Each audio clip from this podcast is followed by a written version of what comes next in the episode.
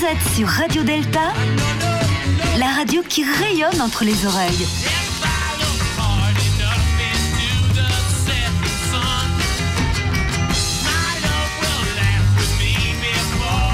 Radio Delta. From somewhere in Paris City, in direct live with audience, it's Under Trois Soleil. Tonight with your host, Philippe Benemou, Yeah, Miss Viviane Bensoussan, n'est pas là, History Man Jean-Laurent Trobet, absent. Doc Mary-Pascal Schler, Ghosty Boy Patrick Vidal, The Mistress Mary-Françoise Blanchet, The Pilgrim Jean-François Dossard, Daniel Final Cut Lebras, Question Yann, and the great producer Gilles Le Technique. And now, here it is, Under Trois Soleils. Soleil, un, deux, trois soleils. C'est parti. Bienvenue à tous, bienvenue à tous sur 1, 2, 3 Soleil, Radio Delta. On est, ben oui, on est déjà le 30 juillet, c'est le début des vacances pour euh, certains, la fin pour les autres. Et, chers auditeurs, souvenez-vous, le 25 juin, on vous a dit c'est le dernier, c'est la dernière émission euh, estivale. Eh ben non, on en a fait une en plus parce que, vous dire, on a été invité à faire une émission euh, dans ce lieu. euh, exceptionnel et incroyable, ce lieu parisien, Paris 20e, euh, 88 rue de Ménilmontant, par euh, son créateur, euh, son, son admirateur, euh, j'ai nommé Fabrice Martinez, qui nous dira quelques mots tout à l'heure. Et donc, euh, si vous entendez des bruits, des rumeurs, vous sachez qu'on n'est pas dans un studio d'enregistrement comme d'habitude, on est en public, en plein air. Il fait super froid en fait, c'est terrible Gilles. Ouais, il fait caille. 24 degrés, on se Il fait calme. 24 degrés. Non mais attends, mais il faut y aller là. Quand est-ce qu'on fait des émissions dans le sud? On va faire des émissions dans le sud. On va faire des émissions dans le sud. Alors, vous êtes sur Radio Delta. Bon, je répète toujours un peu les mêmes choses pour nos auditeurs nouveaux. Radio Delta, c'est une radio euh, libre, bénévole, avec beaucoup de francs-maçons et de francs-maçonnes. Mais c'est une émission où nos invités sont pas forcément euh, francs-maçons, francs-maçonnes. Et notre truc, c'est de traiter de sujets divers et variés avec le sérieux que nous connaissons dans nos loges. Tout à fait. C'est ça le truc. Hein. Alors ce soir, euh, ce soir nous allons, bah, en fait, euh, ce soir nous allons parler de sujet qui est proche de, de- du lieu où nous nous trouvons, parce qu'on va parler euh, de l'idée de mettre de la campagne dans la ville et de la ville dans la campagne, non plutôt de la campagne dans la ville. On va parler de, de- de ces lieux éphémères qui surgissent, d'ailleurs souvent l'été. Vous entendez pas là? Bon. J'ai Jean-Pierre Thomas qui me fait un signe comme quoi il n'entend pas le, le retour sur la. Parle dans le micro. Ah, il faut que je parle dans le micro, d'accord, ça c'est près évident. On va parler de, de ces lieux euh, éphémères, ces lieux qui mélangent euh, de l'écologie, de la verdure, de la convivialité, et ces lieux qui se trouvent dans les villes, comme ici à Paris, mais dans d'autres villes euh, en France. On va parler de ça avec euh, nos invités et nos chroniqueurs que je présenterai tout à l'heure, euh, contrairement à d'habitude, et on va tout de suite euh, écouter un peu de musique pour rentrer dans le vif du sujet. Vous êtes sur Radio Delta, la radio qui rayonne entre les oreilles. Tiens, la troupe de Mozart, avec une chanson qui a fait scandale à l'époque. Quand tout le monde dort tranquille, dans les bons lieux dortoirs, c'est l'heure où les honneurs descendent sur la ville. Qui est-ce qui viole les filles le soir dans les parkings Qui met le feu au building, c'est toujours les honneurs. Alors, c'est la panique sur les boulevards quand on arrive en ville.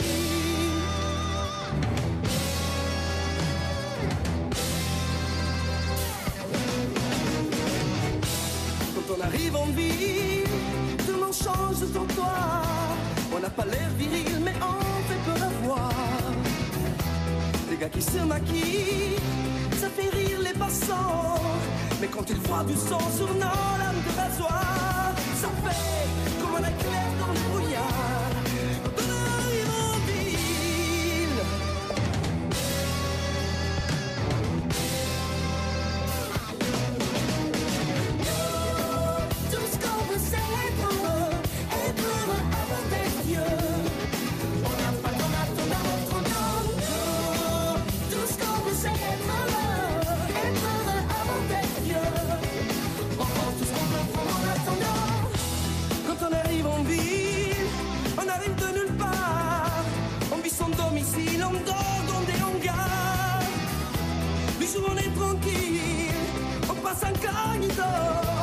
soir on change de peau et on frappe au hasard.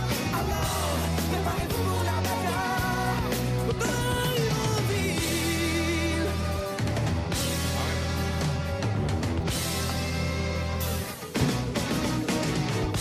Quand la ville souterraine est plongée dans le noir, les gens qui s'y promènent ressortent des brancards. En agissant mobile, bizarre.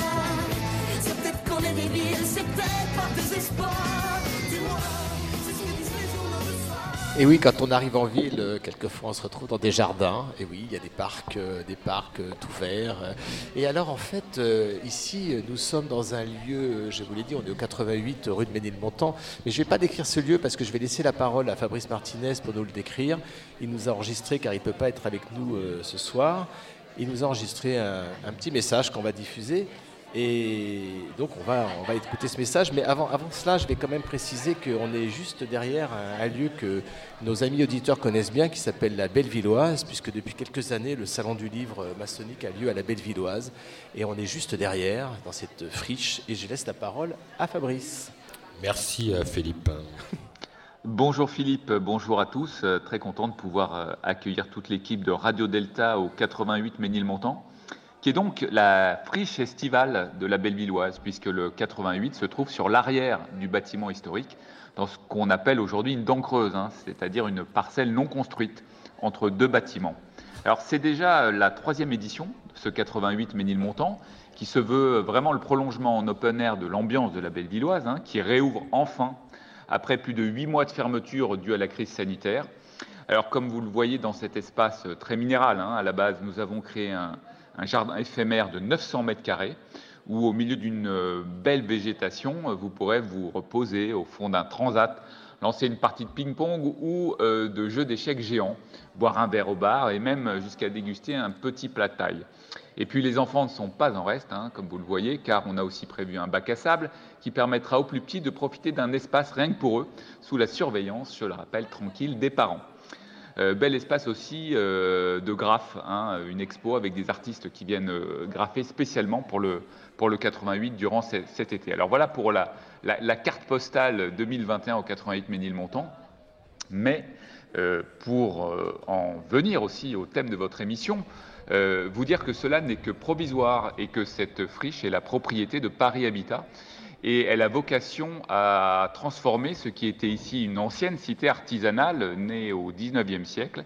C'était en fait une, fabrique de miroirs, euh, devenue ensuite un site industriel puis un squat créatif. Euh, et bien tout ça va se transformer euh, sans doute d'ici deux ans en un nouveau projet mêlant habitat étudiant, atelier galerie, fabrique d'images et de sons et un espace de loisirs. Alors la Bellevilloise est euh, partie prenante de ce projet, notamment sur les équipements de studios d'enregistrement et nous accompagnons euh, bien sûr volontiers cette transformation urbaine euh, que l'on suit de- depuis le début.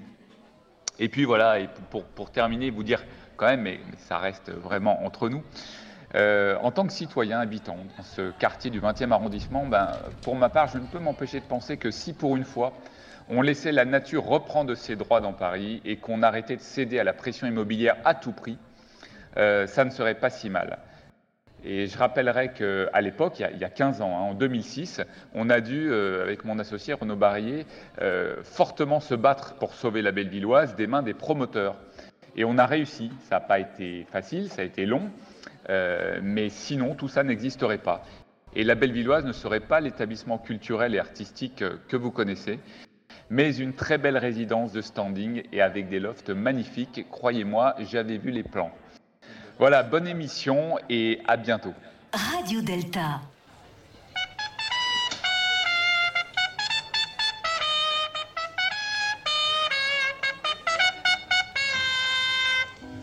Delphine Viens voir, ils sont arrivés. Ils s'installent sur la place. Tu sais, les gosses sont jamais prêts. Faudra les faire répéter dimanche matin. Ben non. Tu crois? Nous sommes des sœurs jumelles, nées sous le signe des Gémeaux. Mi fa sol la mi ré, ré mi fa sol sol sol ré do. Toutes deux demoiselles. Et oui, les demoiselles de Rochefort, parce que Fabrice nous a enregistré son message de Rochefort où il passe apparemment d'agréables vacances malgré ses nombreux enfants qui l'enquiquinent et qui lui évitent de boire euh, beaucoup d'apéro le soir. Alors, merci Fabrice pour ce message d'accueil. On aurait aimé t'avoir avec nous, mais ce sera pour une prochaine fois, j'en suis sûr. On va tout de suite enchaîner parce que j'ai n'ai pas fait volontairement. Je voulais que laisser la parole en premier à Fabrice Martinez pour ses mots d'accueil. Euh, tout de suite la présentation des gens qui sont autour de cette table. Alors d'habitude on a une grande table très sérieuse euh, avec un grand noir, mais là on a une petite table basse. En fait c'est juste une palette avec quatre pieds et des fauteuils pour nos chroniqueurs. Alors autour de la table bah, nous avons Igor. Bonjour Igor Selector. Et eh bien bonsoir à tous. Ravi d'être là. Ouais. Bon. Bel endroit. Et... Et, on va, et on va voir, on va voir ce qui va se passer.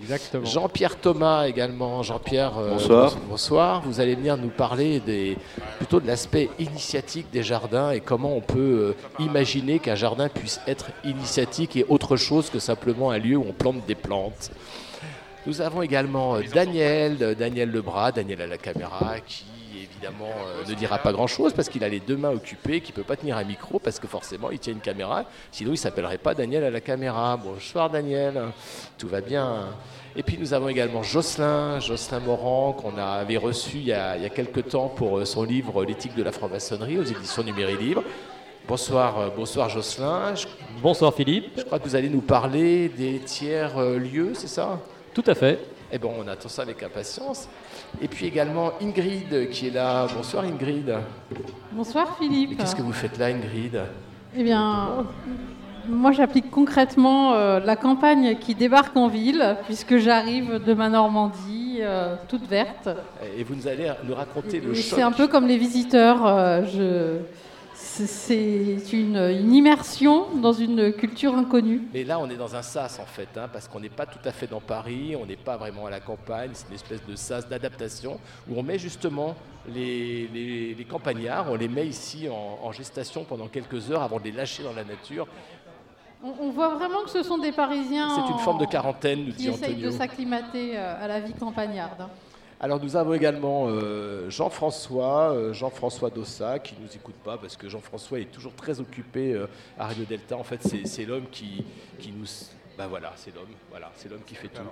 Voilà, Jean-François, c'est un vrai compagnon en fait. C'est un vrai compagnon au sens métier du terme, c'est-à-dire qu'il est au service. Alors on a également Gilles, Gilles à la technique. Ouais. Et on va voir avec Gilles. Ah il est là, il est là, il a une magnifique veste euh, très colorée. Et on va voir avec Gilles ce soir que Gilles n'est pas que à la technique, parce que Gilles, c'est aussi un, élu. Il est élu euh, à, Drancy, en Seine-Saint-Denis, et il va nous parler des, justement de ces lieux éphémères, ces tiers-lieux, comme on dit aussi, euh, qui sont en, place à Drancy, ou qu'on aimerait peut-être voir en place à Drancy. On y reviendra tout à l'heure, parce que c'est vrai, quand on est ici au 88 Montant, on a quand même l'impression qu'on est à Paris et qu'on est, euh, allez, on, est dans un monde de trentenaires bobos, et on se demande un peu si ce type de lieu pourrait exister en Seine-Saint-Denis. Mais on vous posera la question tout à l'heure, Gilles. Tout à fait. Eh ben voilà. Et puis enfin, euh, Antonio, Antonio Duarte, qui est notre invité aussi ce soir. Bonsoir. bonsoir Antonio. Vous êtes euh, urbaniste architecte et vous êtes, euh, c'est ça, hein, urbaniste architecte, et vous êtes fondateur d'un think tank qui s'appelle Planète Verte. Alors ça tombe bien parce que justement on va parler un peu de vert, hein, et je pense que vous avez non, pas seulement une vision euh, écologique, mais aussi une vision politique et une vision économique aussi de la chose, et ça, ça nous intéresse fortement pour pouvoir vraiment aborder le, les sujets de ce soir de point de vue assez, assez complète. Alors, ben, je vais commencer tout de suite par donner la parole à Jocelyn, qui est prêt avec son papier à nous lire sa chronique. Alors, avant, de donner la parole à Jocelyn, il faut quand même que je présente, comme dans nos loges, des excuses, parce qu'il y a des, personnes qui ne sont pas là ce soir et on le regrette bien. En particulier, euh, ben, où sont nos sœurs? Où sont euh, Marie-Françoise? Où sont euh, Viviane? Et où sont Marie-Pascale? Alors, heureusement qu'Ingrid est là heureusement qu'Ingrid est là, sinon j'aurais dit, ben, il n'y a que des mecs autour de cette table, c'est quoi ce truc? Gilles, où sont nos sœurs? En vacances. En vacances, ouais. En vacances. Comme ben, voilà. toujours. Nos sœurs sont en vacances. Et on excuse également euh, Patrick Vidal, qui devait venir mais qui ne viendra pas. Mais ça, je crois que c'est assez courant. Et puis, euh, ça y est, j'en vois au moins trois qui rigolent. Bon, faut dire aux nos auditeurs qu'on a décerné, qu'on a inventé un prix qui s'appelle le Patrick Vidal d'honneur, qui est euh, destiné à récompenser tous les amis de Radio Delta qui disent Ouais, ouais, je viendrai à votre émission et qui viennent jamais. Voilà, merci Patrick euh, pour ton soutien. Il est, il est lointain, mais on t'aime beaucoup, on t'aime énormément et prends soin de toi. Et puis euh, Alex aussi, qui devait nous faire une chronique intéressante. Alex, c'est notre historien et il avait décidé de faire une chronique sur le, le Paris d'Haussmann et, toutes les, conséquences de cette transformation de, haussmannienne de Paris avec... euh, voilà, je l'avais un peu branché sur le sujet en lui parlant en particulier des débuts de Chaumont et puis bien avant aussi en, particulier, euh, et ça je suis sûr que Jean-Pierre Thomas vous va nous toucher deux mots, euh, au travail qu'a fait Philippe Égalité avec le Palais Royal, transformer un palais. On, on verra, on verra ça, je vois que je- Jean-Pierre se précipite sur son micro. rappelé une d'Alphonse Allais, à la belle époque, qui avait dit Ça serait bien qu'on construise des villes à la campagne. C'est justement le thème de l'émission qu'on va faire. Et donc, on parlera un peu de, Philippe Égalité, le cousin du roi, qui a transformé un, jardin et un palais royal en, fait en centre commercial, on va dire ça comme ça, et comment il a été critiqué par les aristocrates de l'époque parce que, entre guillemets, ça se faisait pas. Alors, Jocelyn, Jocelyn, vous nous allez nous parler? Bah, vas-y, Jocelyn. Effectivement. Je vais vous parler de tiers-lieux. Donc, bonjour Philippe, bonjour à tous. Et quelle joie de nous retrouver ici, dans ce quartier particulier de Ménilmontant, chargé d'histoire et de souvenirs. Et encore plus dans un lieu aussi symbolique que sympathique et éphémère. C'est dans ce quartier que fut fondé en 1877. euh, excuse- j'ai le retour son, c'est Le, le retour son n'est pas terrible. Alors, Le retour ça, son est pas c'est terrible. pas grave. C'est pas grave, en tout cas, euh, je suis le seul ici à avoir un casque et ça marche très bien pour moi. Ok. C'est dans ce quartier que fut fondée en 1877 une coopérative ouvrière, la Bellevilloise, basée sur les principes de Proudhon, la vente directe du producteur au consommateur. Cette coopérative a joué un rôle très important par la suite dans le mouvement ouvrier, jusqu'à sa fa- faillite en 1939. Le lieu lui-même fut édifié en 1910. L'architecte Emmanuel Chen avait pour inspiration la Maison du Peuple de Victor Horta en Belgique, malheureusement détruite. Donc ce bâtiment, la Bellevilloise, accueillait des magasins, des bureaux, des salles de réunion, mais aussi des salles de répétition et une salle des fêtes. L'histoire de la Bellevilloise, c'est l'histoire du mouvement ouvrier, mais surtout l'histoire de la transmission de valeurs qu'on tend à oublier, la solidarité et la fraternité. Pour l'abominable bobo gauchiste et socialo-marxiste que je suis, être ici est un enchantement et un grand honneur. Et puisque nous parlions de souvenirs, je me souviens des deux derniers, salons maçonniques auxquels je me suis rendu. Discuter avec des auteurs, voir des frères et des amis, déjeuner au restaurant au pied d'un olivier, ça m'a manqué. J'espère qu'on aura l'occasion de retrouver ces moments. Il est toujours intéressant de changer de lieu de temps en temps. Faire ce qu'on fait d'habitude en un autre lieu permet de sortir de ses automatismes et d'enrichir son expérience. J'ai deux exemples qui me viennent à l'esprit. À l'occasion du stage d'été de mon dojo, par exemple, nous nous sommes transportés dans un petit village de Saône-et-Loire où nous avons pratiqué dans le gymnase municipal, dans le strict respect des gestes barrières, faut le préciser. Autre lieu, donc, et pratique différente. Le tapis n'était pas le même et donc procurait une nouvelle expérience de contact avec le sol. Et le fait de loger à quelques minutes à pied donnait une temporalité différente. Donc les nouveaux repères que nous avons pris ont permis un petit enrichissement personnel. Deuxième exemple, maçonnique, celui-ci. J'ai eu la joie d'être invité à participer aux travaux d'une loge qui, à titre exceptionnel, se réunissait dans un autre lieu que son temple, en l'occurrence le sous-sol d'un petit musée parisien. Et les paroles prononcées à l'ouverture, quel est le premier devoir d'un surveillant en loge C'est de s'assurer que la loge est dûment couverte. Et leurs déclinaisons de ce type prennent tout leur sens. Dans ce même ordre d'idées, avec les règles de couvre-feu et la fermeture des temples, les loges se sont retrouvées où elles pouvaient, parfois sans le matériel nécessaire, avec les rituels lisibles sur tablette ou smartphone. Et malgré le manque de matériel et les lieux inadaptés, ces loges ont pu travailler grâce aux bonnes volontés, certes, mais aussi et surtout grâce au pouvoir de l'imagination, le même pouvoir que les comédiens utilisent sur scène. J'emprunte cette idée à la sœur enseignante qui m'a confié l'anecdote. De ces anecdotes, donc, on en déduit que se rendre ailleurs que dans ses endroits habituels, c'est changer de point de vue et mieux comprendre ses propres comportements et se débarrasser de ses automatismes. À propos de couvre-feu et de crise sanitaire, par l'expérience carcérale et la privation de liberté qu'elle a engendrée, La crise sanitaire et les confinements ont mis à mal un élément très important de sociabilité, les tiers-lieux. Mais qu'est-ce qu'un tiers-lieu, me demanderez-vous? Eh bien, c'est un lieu intermédiaire entre le lieu d'emploi et le domicile. Dans mon cas, rentre dans cette définition mon dojo et ma loge. Donc ils sont à côté, j'aime bien m'entraîner un peu avant d'aller travailler, ça me permet d'avaler plus facilement les couleuvres maçonniques. Plus sérieusement, il en existe une définition donnée par des sociologues, notamment le sociologue américain Ray Oldenburg. C'est un espace physique prévu pour accueillir une communauté afin de permettre à celle-ci de partager librement ressources, compétences et savoirs en répondant à une liste de critères prédéfinis. Dans la culture populaire, surtout celle mettant en scène de jeunes urbains américains, les personnages tentent à fréquenter des tiers-lieux. Je pense notamment au bronze dans la série Buffy contre les vampires, au bar dans Ali McBeal et bien sûr au Central Park de Friends. Soit dit en passant, c'est à partir de ces représentations de tiers-lieux, qui n'en sont pas réellement, qu'un certain nombre d'entre nous affectionnent les cafés de la, marque à la sirène scandinave. Je suppose qu'il y a aussi l'identification au personnage de Friends. Je ne dirai rien, je fais pareil quand je me rends dans ma librairie de comics où je me prends pour Sheldon ou Leonard de Big Bang Theory. Pour entrer dans le cadre des tiers-lieux, l'endroit désigné doit respecter un certain nombre de critères rappelés sur un site, donc euh, www.tierlieu.be. L'étude de tiers-lieux étant un fait de sciences humaines, donc vivant, les critères peuvent évoluer selon qui les emploie. Toutefois, il y a un certain nombre de constantes que je me propose de vous exposer. Selon le site euh, et la définition de Ray Oldenburg, le tiers-lieu doit être discret, on n'y est pas pour faire du tapage, promouvoir la démocratie, c'est-à-dire offrir un endroit où chacun peut être libre de s'exprimer, encourager la cohésion sociale, autrement dit créer de la cohésion sociale afin que des personnes sans lien entre elles puissent se rencontrer, et si ce sont des voisins, c'est encore mieux. La réunion de ceux qui ne se seraient jamais connus autrement doit aider à sortir de sa bulle et permettre d'apprendre à vivre ensemble permettre la création de multiples amitiés. En effet, se sentir bien dans un lieu permet de créer de l'amitié avec les autres personnes qui s'y sentent bien. Permettre l'évolution spirituelle et culturelle, la multiplicité des profits s'y sentant bien permet de faire évoluer la mentalité des gens s'y trouvant. Être un lieu de secours.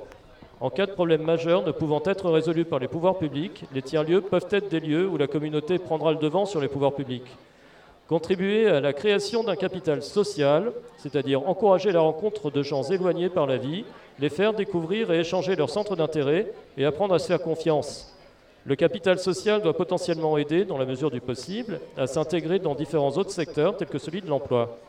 Encourager l'économie solidaire. Chacun pourra apporter son aide, soit par des connaissances, soit par du matériel, soit par l'intégration sociale à celui en ayant besoin. Encourager la discussion et le débat de forums intellectuels. Il faut pouvoir discuter de tous les sujets en basant son argumentation et sur la réflexion. Ah ben mince alors, ça me rappelle des choses ça, genre les endroits où je vais au moins trois fois par mois. Au fond, la définition des tiers-lieux ressemble un peu au texte fondateur de l'ordre maçonnique. Rassembler des personnes qui ne se seraient jamais connues autrement, apprendre la tolérance et la concorde, progresser ensemble grâce au travail personnel, promouvoir le secours et la solidarité. Vous l'aurez compris, la loge, si elle est bien animée, est une forme de tiers-lieu. Et si nous regardons bien autour de nous, un certain nombre d'endroits font office de tiers-lieu, sans être des bars ou des cafés particuliers. Ça peut être des librairies. J'en ai connu une comme ça qui malheureusement a fermé ses portes il y a quelques années. Des jardins partagés en ville ou le lieu où nous nous trouvons. D'ailleurs, au XVIIIe siècle, le Procope était un tiers-lieu au sens donné par Oldenburg. Le tiers-lieu n'est pas l'apanage de la cité ou de la mégapole. De tels endroits existent un peu partout à la campagne où se créent réellement des liens et peuvent se développer différentes formes de solidarité. Ce peut être un café associatif ou collaboratif, une ferme animée par une association, une zone à défendre ou un lieu éphémère comme un marché, ou même une dent creuse comme celle où nous nous trouvons. En fait, à partir de ces critères, on peut se rendre compte qu'on dispose d'au moins un lieu s'approchant de la définition. Allez bien réfléchir par son passé et son histoire de la solidarité, par l'engagement de ses fondateurs, par tout ce qu'elle a offert à ses usagers, la belle villoise était elle aussi un tiers-lieu, un très beau tiers-lieu et qui vit encore. Alors en ces temps de crise où l'on doit montrer pas de blanche et QR code, en ces temps où la solidarité est plus que jamais nécessaire pour vivre dignement, protégeons nos tiers-lieux et n'oublions pas nos valeurs les plus importantes, notamment la solidarité. Je vous embrasse. Merci Jocelyn. Et maintenant euh, Renaud,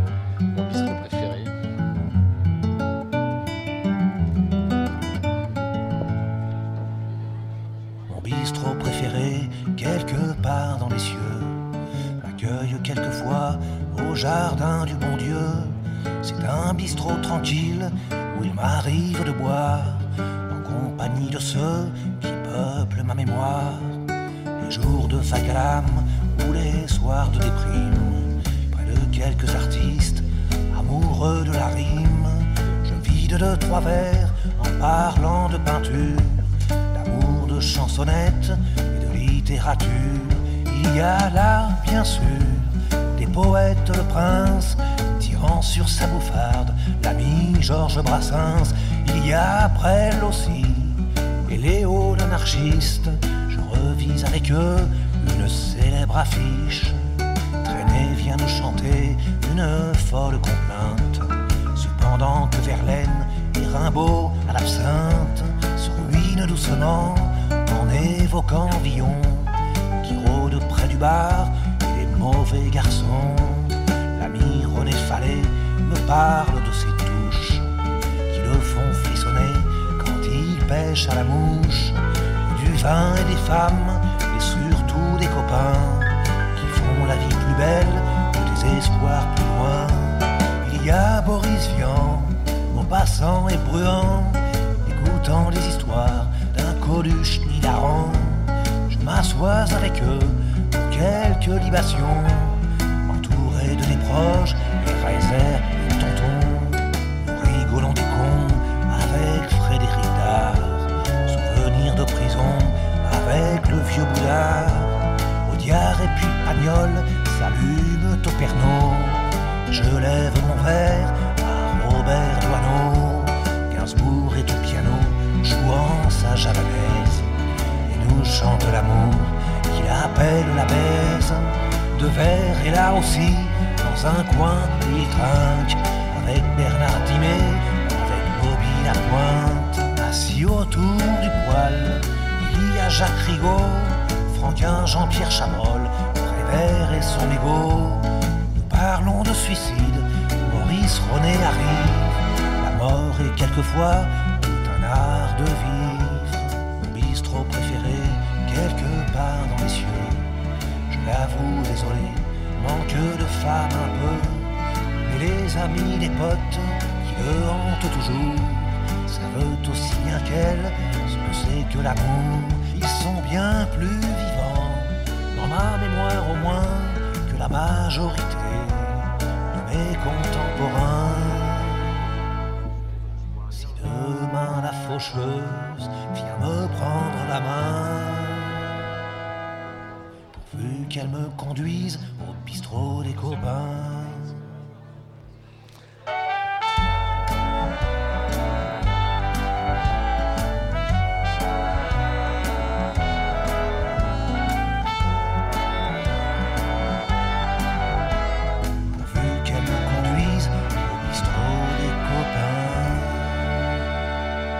Vous êtes sur Radio Delta, la radio qui rayonne entre les oreilles.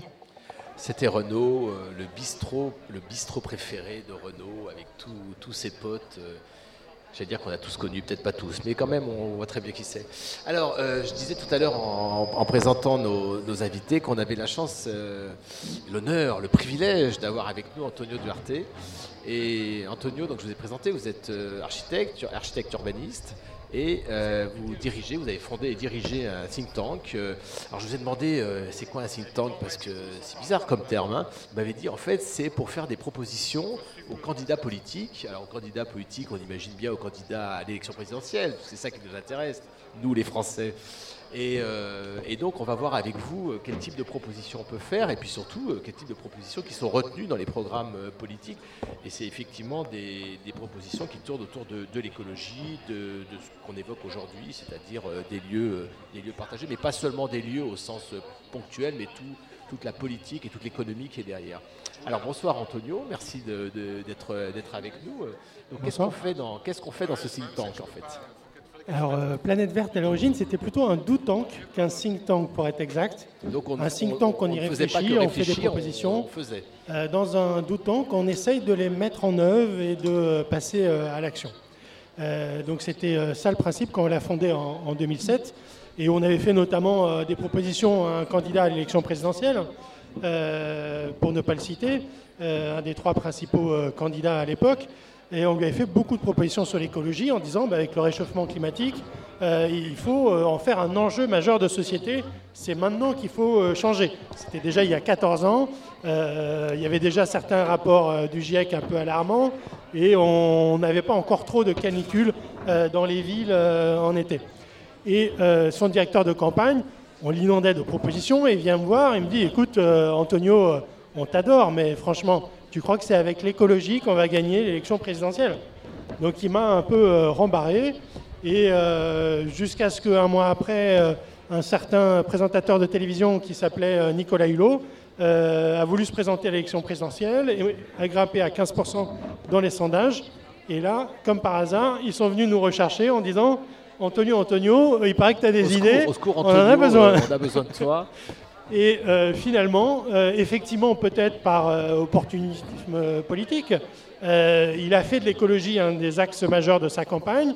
Il a eu un des meilleurs scores chez les jeunes, qui sont peut-être plus que d'autres préoccupés par ce changement radical, effectivement, pour leur, pour leur vieux jour. Et, ça s'est peu à peu ancré dans, dans- les habitudes politiques. Après, effectivement, voilà, c'est un, un long combat. Euh, c'est un combat difficile parce qu'il faut changer. C'est euh, c'est une question de génération. Est-ce que les hommes politiques sont de la on va dire, de l'ancienne génération pour qui euh, l'écologie finalement, euh, d'abord, c'est- un, c'est nouveau, même si on sait bien que c'est pas si nouveau que ça. Les problèmes existaient bien avant l'élection présidentielle, les deux dernières ou les trois dernières. Mais est-ce que c'est pas un problème générationnel? Oui, puis tu le dis, pourquoi, les, pourquoi que des hommes politiques? On a aussi des femmes politiques. et, je pense que les femmes et les jeunes sont aussi plus sensibles à l'écologie. Euh, euh, c'est pas qu'une question générationnelle, c'est aussi une question organique, biologique, euh, philosophique, culturelle. Euh, et euh, l'écologie aujourd'hui n'est pas enseignée dans, notre. on, va parler tout à l'heure des jardins de la lumière, mais dans cette civilisation, cette culture des Lumières, l'écologie avait une place relativement marginale. Et tant qu'on n'aura pas intégré dans nos conceptions philosophiques, politiques, euh, l'écologie, la nature, la nature de l'homme aussi, euh, puisque les deux sont étroitement liés. Aujourd'hui, quand on parle d'environnement, euh, ça voudrait dire que l'environnement est extérieur à l'homme. Ça, c'est un héritage des Lumières. On domine la nature, on la transforme, on la maîtrise, et, finalement, on a l'impression d'être en dehors de, de la nature. On envoie des fusées sur Mars, on peut faire tout ce qu'on veut de la nature. Euh, non, euh, si on enlève euh, l'air, l'eau, que devient la nature humaine? Il n'y a plus d'espèce humaine. Le- le- L'espèce humaine est probablement la plus menacée par le réchauffement climatique. La planète, elle, elle se transformera, elle se régénérera, et nous, on n'est pas sûr de pouvoir survivre. Et, donc l'interaction entre la nature et l'espèce humaine, elle est extrêmement liée.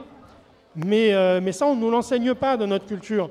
Et donc, euh, on a ce sentiment de toute puissance, de domination. Et tant qu'on n'aura pas euh, retrouvé cette modestie et, remis la nature à sa place et l'homme au milieu, au, milieu de cet espace naturel, on ne pourra pas avoir des politiques écologiques assumées et acceptables. C'est une position très occidentale aussi, peut-être, non? Alors oui, parce que euh, c'est vrai que si on voit en Asie, avec le, yin, le yang, euh, euh, le féminin, le masculin, le vide, le plein, il y a d'autres conceptions philosophiques, mais aussi une conception plus collective de la société. Si on prend Confucius en Chine, bien avant le, Parti communiste chinois, où la, la- mère patrie est plus importante que l'individu. On est aujourd'hui en Occident, évidemment, dans des sociétés extrêmement individuelles et où euh, euh, le capitalisme, le, euh, le libéralisme fait que, effectivement, pouvoir profiter de la vie, consommer, dépenser, et y compris puisqu'on est, on est le, le jour du dépassement, c'est-à-dire qu'à la moitié de l'année, on a déjà consommé toutes les ressources de la planète et qu'il faudrait, si tous les pays du monde consommaient autant que la France, il faudrait 2,9 planètes pour, euh, euh, je dirais, euh, satisfaire les besoins de la société de consommation, effectivement, c'est intenable si on continue comme ça. Donc, et d'ailleurs, l'année dernière, parenthèse, on avait gagné un mois dans le jour du dépassement. Avec le confinement, on, a, on a- on a montré que finalement, on pouvait continuer à vivre en circulant moins, en faisant peut-être plus plus de téléconférences, moins de réunions inutiles, moins de déplacements inutiles, etc. Et, finalement qu'on pouvait peut-être même vivre à la campagne, c'est le sujet du jour. Euh, euh, ça fait longtemps que toutes les avec toutes les technologies, euh, le fax, le téléphone, etc., Internet, on se dit mais finalement les villes vont disparaître. Et elles n'ont jamais disparu. Et d'ailleurs, je vais malheureusement vous, vous- pas vous rassurer, les villes ne sont pas près de disparaître. Parce que c'est le lieu de la rencontre et la preuve ce soir. On a besoin euh, de retourner au bureau, d'avoir une. Finalement, dans, le bureau, qu'est-ce qui est le plus important? C'est la machine à café. C'est là où on se rend compte, où on a des réunions informelles, où on discute de la pluie, du beau temps, des vacances, et finalement, on a une idée euh, au détour d'une conversation. C'est la machine à café, à café parce qu'il n'y a pas de tireuse à bière en fait. On est bien sérieux avec ça. hein. Contrairement à ce soir, à la Bellevilloise, on est très bien doté, euh, il faut dire. Mais ça change du whisky Mais, euh, euh, sur justement, on parlait de- euh, vous parliez de confinement. C'est vrai qu'on on parle, en particulier sur les Mm. réseaux sociaux, on dit beaucoup de choses, y compris n'importe quoi, que euh, les Parisiens achètent des maisons euh, Mm. en Bretagne. Alors c'est la Bretagne en ce moment, hein, le, le lieu phare. Euh, place to be, c'est la Bretagne. Euh, L'île Dorée, Jospin est allé, Mm. Et la ça fait Normandie, déjà un petit bout de temps, et la. Normandie aussi, parce que c'est pas loin de Paris. Et puis c'est quand même des, des lieux où il y a des réseaux, et des réseaux, on peut faire de l'internet, donc on peut travailler à distance. Et on a eu l'impression à un moment donné que justement il y allait avoir non pas une révolution, exagérons pas, mais une espèce de basculement, une prise de conscience euh, où les Parisiens allaient partir euh, pour euh, s'installer en, en province, quitte à revenir à Paris quand il faut, mais en même temps travailler à distance. Et puis bah, finalement tout le, monde, tout le monde trouve son compte, sauf peut-être les campagnards, et on verra avec Ingrid tout à l'heure, qui vit en Normandie et que je connais bien, puisque je vis aussi en partie en Normandie, et c'est vrai que les Parisiens ne sont pas toujours bien accueillis. Mais enfin bon, ça c'est un peu de l'anecdote. Euh, donc est-ce que c'est une, ré- pas une révolution, mais est-ce que c'est un vrai changement Ça, c'est tangible, on peut le mesurer, ou bien c'est un effet de mode qui va passer aussi vite que, que le reste? Alors c'est difficile à prévoir, Ouais. mais euh, je pense que c'est une tendance lourde. Ça a été un, un révélateur. Les gens ont eu du temps de se questionner sur leur mode de vie. euh, et finalement, on se rend compte, ce que tout le monde savait par ailleurs, mais que euh, en ville, bah, on, on gagne plus d'argent parce qu'il y a des métiers euh, de CSP+, plus qualifiés, etc. Mais on a une qualité de vie et un pouvoir d'achat qui sont parfois moindres, entre guillemets, que dans des villes moyennes de province où on gagne euh, parfois deux fois moins, mais la vie, elle est euh, trois fois moins chère aussi. Euh, et donc, on peut habiter dans un pavillon près de la ville, ne pas passer une heure et demie dans les bouchons le matin et le soir, avoir une qualité de vie, des produits naturels à côté de chez ses soins, euh, une vie sociale, euh, et, finalement euh, faire un job qualifié à distance en venant deux, trois jours à Paris ou, euh, ou dans la grande ville d'à côté.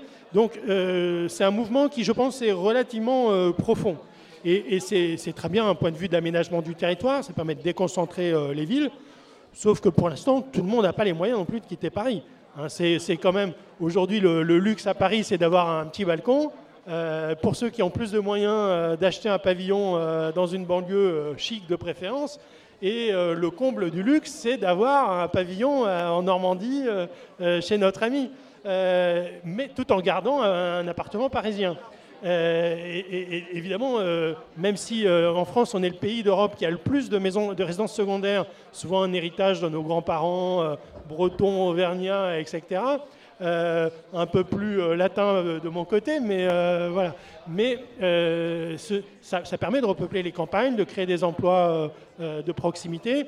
Donc c'est très bien. Tout, le monde, tout le monde y gagne. Et il faudra, je pense, que les pouvoirs publics impulsent ce changement. Le fait, par exemple, de légiférer pour que le télétravail devienne un droit, deux à trois jours par semaine, ce qui n'est pas encore le cas. Euh, c'est au désirata euh, de l'employeur, ou en tout cas une négociation employeur-syndicat, euh, va bouleverser les modes de vie. Et, les professionnels considèrent déjà qu'en Ile-de-France, on va devoir baisser de 30% la surface des bureaux. Donc qu'est-ce qu'on va faire? On va faire des logements, des espaces verts. Ça va changer la donne des grandes métropoles, à l'évidence. Et ça doit nous interroger sur une vraie politique d'aménagement du territoire. On a aujourd'hui euh, le Parlement, tous les ministères, par exemple, qui sont à Paris. Mais on est une des seules capitales euh, Et même concentré, d'Europe à euh, être dans un euh, certain endroit de Paris, hein. Capitale économique, capitale culturelle, capitale politique. Moi, je, je dis depuis longtemps, euh, mais décentraliser euh, tous les ministères euh, en province. Les fonctionnaires seront plus heureux, ils travailleront mieux, ça coûtera moins cher accessoirement aux contribuables et ça va désencombrer Aucun- Paris. aucun- Donc il faut que l'État homme montre politique- l'exemple. Aucun homme politique mettra ça dans son programme. Mais j'espère bien, soutien politique, j'espère là, bien, ou c'est alors foutu, faudra là. présente peut-être, Déjà, mais- quand il a fallu déménager le ministère du budget du Louvre jusqu'à Bercy, je crois me souvenir, pour avoir connu quelques fonctionnaires de ce ministère, que c'était pas facile. Et pourtant, ils étaient mal logés euh, dans le Louvre. hein. Ils Ah. avaient des mansardes euh, humides, mais ils étaient au Louvre. C'est vrai, alors parlons Bon, pas de déménager vite, hein. Sciences Po ou l'ENA en province, euh, évidemment, mais c'est d'actualité. Mais ça viendra, parce que finalement, on re- regardez en Angleterre, tous les campus, euh, Cambridge, etc., ils sont en province. Aux États-Unis, les grands campus, pareil, ils sont en province. Washington, c'est une ville nouvelle. Brasilia, c'est une ville nouvelle. Même en Italie, plus près de chez nous, euh, vous avez euh, euh, euh, le, le- le capital économique et capital politique euh, avec euh, Rome. Euh, donc, euh, et finalement, euh, ou Amsterdam euh, et, et Rotterdam. Euh, finalement, ça vit beaucoup mieux. Ça permet euh, de- de- d'avoir des métropoles moins denses, euh, plus, des villes plus équilibrées à l'échelle humaine où on peut circuler à vélo euh, et, et c'est beaucoup plus agréable. Je crois que ça fait réagir. Je sais pas, parce qu'il a un petit sourire en coin. C'est une question Igor. Ah, bien sûr, ça fait, réagir parce que même si je suis d'accord avec le, avec, avec le constat, ça signifie qu'il faudrait changer l'histoire de la France. Donc en fait, la manière dont s'est inscrite l'État. Au départ, effectivement, les, les villes, euh, les, les, les villes françaises sont des, modalités d'émancipation. C'est pour ça qu'il y a des villes libres, etc. C'est- assez euh, intéressant, mais le, pro- le- le problème, c'est que si, Amsterdam peut vivre à côté de Rotterdam et si on peut avoir Yale qui n'est pas à, Washington, c'est parce qu'on on est sur des modalités de, construction du politique et de, l'État qui sont, relativement différentes. Et on est il faut complètement changer de, de, de, de trajectoire. Voilà.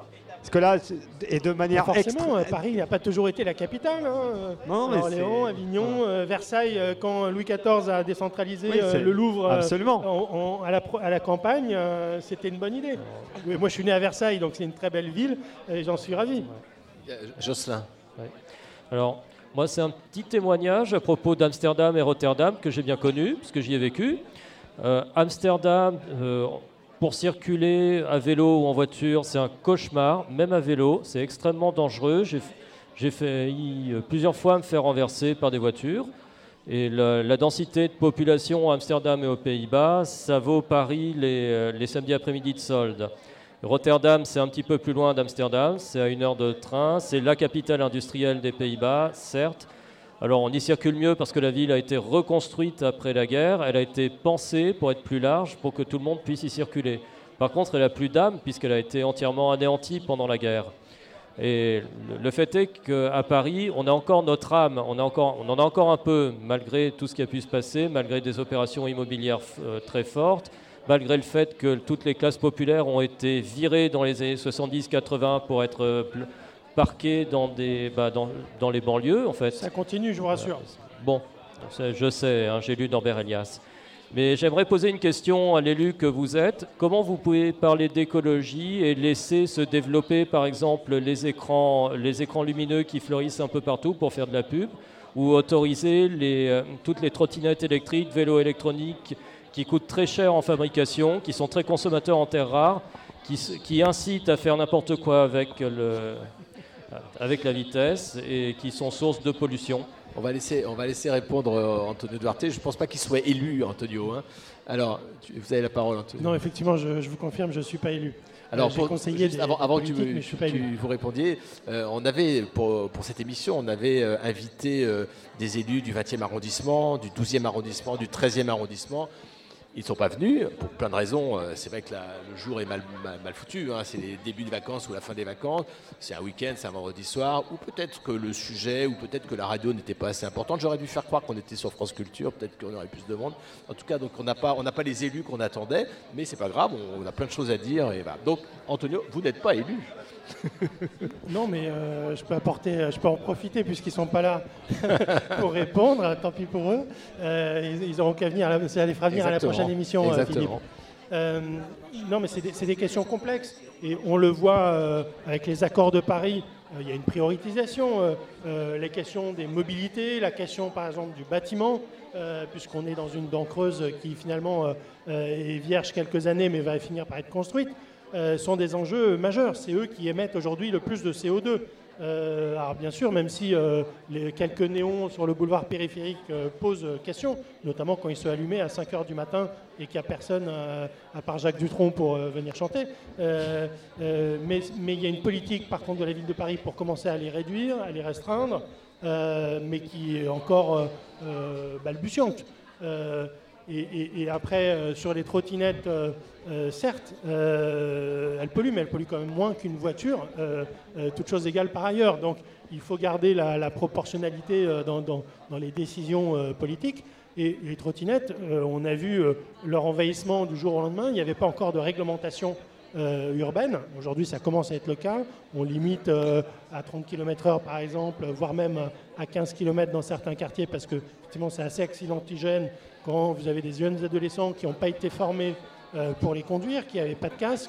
Euh, donc c'est un apprentissage. C'est comme le vélo. Euh, à Amsterdam, vous avez peut-être eu des accidents parce que vous êtes français et que vous n'avez pas la culture du vélo. Là-bas, pratiquement tous les cadres vont à vélo. Vous avez des pistes qui sont quand même relativement sécurisées et vous avez dix fois plus de vélos que de voitures. Et d'ailleurs, je déconseille à tout le monde d'aller en voiture à Amsterdam parce que je crois que c'est pire que, que, rue, de la Rivoli, au temps où on pouvait encore accéder en, en voiture. Donc toutes les villes sont obligées de s'adapter au réchauffement climatique. C'est des espaces très limités aussi, il faut dire les choses.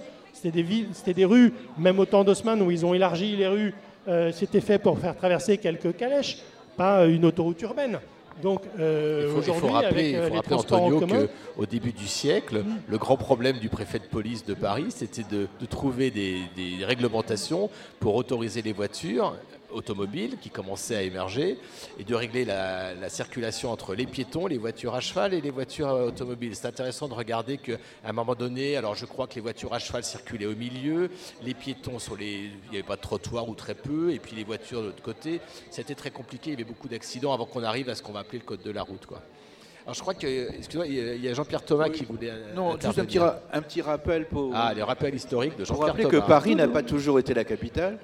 Pendant plus d'un siècle, du temps des Valois, euh, la, capitale c'était là où était le roi. Et donc les Valois, pendant un siècle, ont bougé. Ensuite, ça a été Versailles. Alors, c'était pas tellement pour aller à la campagne, c'était pour fuir Paris. Mais c'est vraiment Paris la capitale de la France depuis la République. Et la conséquence, c'est qu'aujourd'hui, un tiers des Français habitent l'île de France. Donc, et ça, c'est pas prêt de, de changer. enfin, 12 millions sur 65, pour être exact. Et juste, euh, Et- Igor. Et, juste pour, euh, pour finir, c'est un changement de trajectoire complet qu'il faudrait faire parce qu'on a décidé de concentrer les régions, on a décidé de, en les divisant par, euh, deux à peu près, sauf la Bretagne qui a échappé, voilà. Euh, on a décidé de faire euh, un certain nombre, plusieurs dizaines de, métropoles qui concentrent l'ensemble des services publics culturels qui ont été à la fois très concentrés, extrêmement digitalisés sans qu'il y ait de réel investissement dans le très haut débit qui permet le- qui, l'accès, parce qu'entre-temps, ça s'est un peu euh, privatisé, malheureusement. Et donc, on a des zones blanches en marge des métropoles, sur l'urbain, sur le, sur, sur le, sur le périurbain. Donc euh, là, pour, euh, pour faire ce qui, ce qui pourrait être fait, il, faut, il faut changer de trajectoire. C'est-à-dire qu'il faut, il faut que les services publics, enfin, ou, les, ou les services aux différents publics, et il n'y a pas que ça, hein, c'est, voilà, mais que l'État lui-même, se, dans ses différentes composantes, que ce soit euh, nationale, territoriale, euh, hospitalière, euh, alors je ne parle pas de la parlementaire, parce que si elle, s'é- si elle s'éclate, ça va être autre chose, mais... euh, Mais tu as raison, euh, on Voilà, a une culture pardon, jacobine euh, et euh, les Girondins ont toujours été euh, marginalisés, si je puis dire, en France. Mais ça, c'est l'histoire de la France. Et on peut remonter à Charlemagne, quand il a imposé la langue française par rapport aux langues régionales. C'était une forme de centralisation, d'harmonisation aussi. hein. Ça avait des effets bénéfiques, pas que des effets négatifs. Mais cette centralisation qui a démarré à l'époque de de la royauté s'est prolongée avec la République pour garder l'unité de la nation. Mais parce qu'on est aussi le peuple le plus métissé d'Europe. hein. Euh, Quel point commun entre un Corse, un Breton, un Ch'ti et un Basque? Euh, honnêtement, il y en a un qui est plus espagnol, euh, l'autre plus euh, germanique, euh, etc., et l'autre plus anglo-saxon. Euh, c'est la réalité euh, historique, euh, génétique même. Mais ce qui a fait euh, le- la nation française, c'était forcément cette unité-là dans l'éducation, qui fait qu'il y a eu une centralisation beaucoup plus forte que dans d'autres pays. Euh, voilà. Et qu'in- qu'incarne le, le réseau de chemin de fer, où tout passe par Paris. Il y a un réseau en étoile, effectivement, et pour aller de Bordeaux à Nantes, il faut passer par Paris. Euh, et par Châtelet-Léal euh, en particulier, Et- et- pratiquement. Et, et peut-être aussi par la Normandie, puisque je vois que Ingrid euh, a levé la main pour poser une question ou intervenir. Ingrid En fait, je voulais pas vraiment poser une question. J'entendais parler aménagement du territoire, euh, amener la campagne à la ville. Et moi, je connais un petit peu euh, le milieu rural. Et il y a quand même quelque chose qui m'interpelle, c'est que dans l'aménagement euh, actuel, la, bé- la bétonisation représente euh, une petite ville qui grignote des terres agricoles, des terres naturelles chaque année. Et euh, on parle de développement durable, euh, de, rendre les villes plus vertes, plus propres, plus écolo. Enfin, c'est beaucoup de, paroles. Et dans les faits, dans la campagne, on se rend compte que la bétonisation euh, bat son plein. Je connais un petit peu la ville de Dieppe et des, agriculteurs autour de Dieppe qui se font euh, dévorer 10% de leur, euh, de leur surface agricole qui servent aussi, entre autres, à nourrir les Français chaque, chaque année. Enfin, c'est quelque part, c'est quelque chose qui interpelle et qui inquiète. Oui, alors tu, ça c'est une vraie problématique. On a une, euh, urbanisation euh, euh, qui est très forte, euh, qui réduit les espaces naturels, notamment dans les grandes métropoles, qui réduit euh, les espaces naturels au cœur des villes, euh, qui fait que quand on, ce qui explique en partie d'ailleurs les inondations, les déluges qu'on a dans les villes, parce qu'il n'y a plus d'espace de ruissellement, il n'y a plus de lacs, de, gestion des eaux fluviales en cas de, en cas forte pluviométrie. Donc oui, c'est un vrai problème. C'est un problème en particulier qui est dû à la mauvaise maîtrise de l'urbanisme commercial, parce que le développement des grandes enseignes commerciales, supermarchés, centres commerciaux, ce qu'on appelle un peu euh, les boîtes à chaussures euh, dans notre jargon euh, professionnel, c'est-à-dire tous ces grands magasins sur les routes nationales du meuble, mais sur toutes les villes, petites, moyennes, grandes, même dans les petits villages, on a des, hypermarchés de 5000 m2 euh, pratiquement à la sortie de la ville, qui tuent le petit commerce de centre-ville, qui prennent beaucoup d'espace, qui sont entourés d'énormes parkings. De toute façon, il faut prendre la voiture pour aller euh, déjà dans ces centres euh, commerciaux. Euh, et, ça, c'est un vrai problème. Alors, on commence à, en prendre conscience. Hein, il y a une politique de diviser par deux l'urbanisation et l'artificialisation des sols. Mais ça n'est que le début de prise de conscience. Euh, et la priorité aujourd'hui, c'est justement d'urbaniser prioritairement euh, toutes ces friches urbaines, tous ces, friches ferroviaires, euh, tous ces terrains à l'abandon, de redensifier. Mais en même temps, on a des mouvements contradictoires. On a à la fois des élus écologistes qui, malheureusement, ne sont pas venus ce soir, donc qui n'auront pas de droit de réponse, ou peut-être à la prochaine émission, mais qui sont contre la densité. C'est-à-dire qu'ils ne veulent pas, par exemple, Paris, euh, surélever quelques immeubles, y compris euh, dans des dents creuses de taille moyenne. Euh, et c'est une politique assumée, notamment par, la plupart des nouveaux maires écologistes à Lyon, à Bordeaux, qui viennent de prendre les villes. Moi, j'ai échangé avec un certain nombre d'entre eux, ils assument. Ils veulent diviser par deux la hauteur des immeubles existants, alors qu'à Lyon, c'est des immeubles de 7-8 étages, ce n'est pas forcément des immeubles très hauts. Mais ça veut dire quoi? Il faut aller plus loin. Si on réduit la taille des nouveaux immeubles par deux, où vont habiter euh, les gens? Parce qu'on est dans un pays à démographie positive. À la fois parce qu'on est le pays d'Europe qui fait le plus de bébés, félicitations, mais euh, on a aussi une immigration, euh, des étudiants, des immigrés pour avoir plus de main-d'œuvre, etc. Et immigrés légaux, j'entends pour la plupart. Et, donc, il faut bien les loger, ces gens-là. Donc, si on diminue la densité en centre-ville, ben, ne pourront habiter en centre-ville que des bobos, des bourgeois, qui ont un pouvoir. Ça va faire monter encore les prix. Euh, et euh, eux auront un cadre privilégié avec des beaux espaces verts, des belles friches euh, comme celle-ci. Mais il faudra gagner un, salaire de cadre supérieur. Sinon, il faudra aller habiter en banlieue, à Drancy, chez notre ami, ou, même plus loin. Aujourd'hui, on parle de troisième couronne. Il faut habiter quasiment en province pour trouver un petit pavillon à 100 000 euros. Euh, si vous êtes euh, payé au SMIC et que vous voulez euh, être propriétaire, ça devient assez compliqué en centre-ville si vous avez une famille. Donc oui, c'est un vrai problème. Et, quand les écologistes, finalement, mènent des politiques qui sont anti-écologiques, puisqu'elles favorisent l'étalement urbain, à un moment donné, il faut, avoir une vision globale de l'urbanisation de nos sociétés, de la maîtrise des espaces. Il faut éviter aussi une démagogie des maires et des élus. S'il y a une forte baisse aujourd'hui du nombre de permis de construire euh, qui, renforce euh, la pénurie de logements et qui augmente, vous avez vu la- la- l'augmentation des prix de l'immobilier dans les grandes villes? C'est plus 5% par an ces dernières années. Les salaires, est-ce qu'ils augmentent aussi vite? Non. Donc à un moment donné, on chasse des centres-villes les couches. Avant, on chassait les couches populaires, disait notre ami il y a 20 ans. Aujourd'hui, on chasse les classes moyennes et en particulier les familles.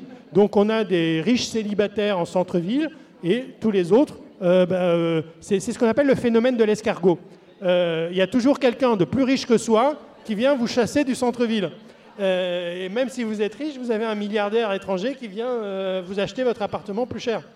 Mais ça, Oui, mais euh, je, je- je me permettais d'intervenir parce que j'ai entendu ce phénomène de l'escargot et on chasse les gens en périphérie et il y a aussi le Vous désenclavement. avez des escargots en Normandie?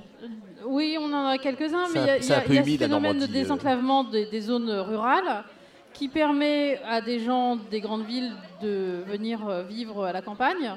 Et ces gens-là attendent, en arrivant chez nous, le même service que celui qu'ils ont en centre-ville. Alors, Ça, ça me fait beaucoup sourire. C'est quand euh, mes voisins parisiens sont arrivés et à 19h sont, sont venus en disant Merde, le supermarché est fermé, mais chez nous, à minuit, c'est encore ouvert. Et ils attendent le même service. Et il y a aussi ce- cette euh, population qui arrive à la campagne, qui crée une pression immobilière très forte sur euh, l'existant et qui fait monter les prix tel- tellement que les gens locaux n'ont plus les moyens de se loger. Et c'est pour ça qu'on voit arriver les gens des villes avec un regard euh, un peu circonspect parce que c'est pas vraiment positif. Ce sont des gens qui n'habitent pas là euh, tout, le temps ou beaucoup plus aujourd'hui euh, en travaillant à distance, mais qui ont des exigences très fortes et qui, créent une pression immobilière qui déstabilise tout le tissu euh, local et qui entraîne des fermetures de, boutiques dans les villages. Et, en fait, ils déstabilisent complètement le tissu local dans les, C'est vrai, en le province. meilleur exemple, c'est Bordeaux. Antonio répondre. Euh, Bordeaux euh, a explosé avec l'arrivée du LGV, c'est-à-dire le, le TGV très rapide. hein. Aujourd'hui, en deux heures, on est à Bordeaux. Euh, on est près de la mer. Euh, c'est une belle ville, il y a du soleil, euh, il y a des bateaux. euh, donc, il y, a beaucoup, il y a eu beaucoup de Parisiens qui se sont précipités. Et les Bordelais étaient ravis, ils ont pu vendre euh, très cher leurs appartements, leurs petites maisonnettes à des Parisiens. Ça, ça a duré 2-3 ans. Et puis aujourd'hui, ils se rendent compte que finalement, ils n'ont plus les moyens de racheter et, de vivre à Bordeaux. Donc ils sont obligés d'aller euh, vivre euh, à Mérignac, à côté, euh, dans la métropole de Bordeaux, voire plus loin. Donc effectivement, c'est un phénomène de gentrification, comme on dit, des centres-villes, qui s'accélère.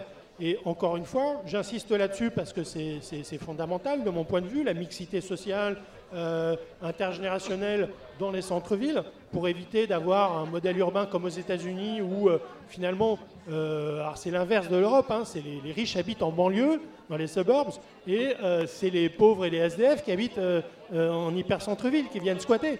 Parce que eux, ils ont besoin de centralité pour trouver des services, des supermarchés, pouvoir faire la manche, récupérer des choses. Ne peuvent pas vivre à la campagne. Ne peuvent pas survivre à la campagne, plus exactement. Euh, et donc, si on veut préserver cette mixité sociale en centre-ville, euh, qui est fondamentale, surtout avec l'allongement de l'espérance de vie qui fait qu'aujourd'hui, certes, les Parisiens vont vivre à la campagne, mais nos seniors, ils reviennent en centre-ville parce que euh, vous ne pouvez pas être dans le pavillon familial, éloigné, avec une voiture, etc. euh, quand vous êtes relativement âgé et que vous commencez à devenir dépendant. Vous revenez en centre-ville pour trouver des médecins, des commerces de proximité, pouvoir euh, tout faire à pied euh, et retrouver de la sociabilité aussi, ne pas être complètement isolé. Donc il faut répondre à ces, différents besoins. Alors, merci, merci Antonio. On va revenir tout à l'heure, mais il est 21h et vous savez que les auditeurs à 21h ont un rendez-vous. Ils ont un rendez-vous à Beach pour la petite histoire.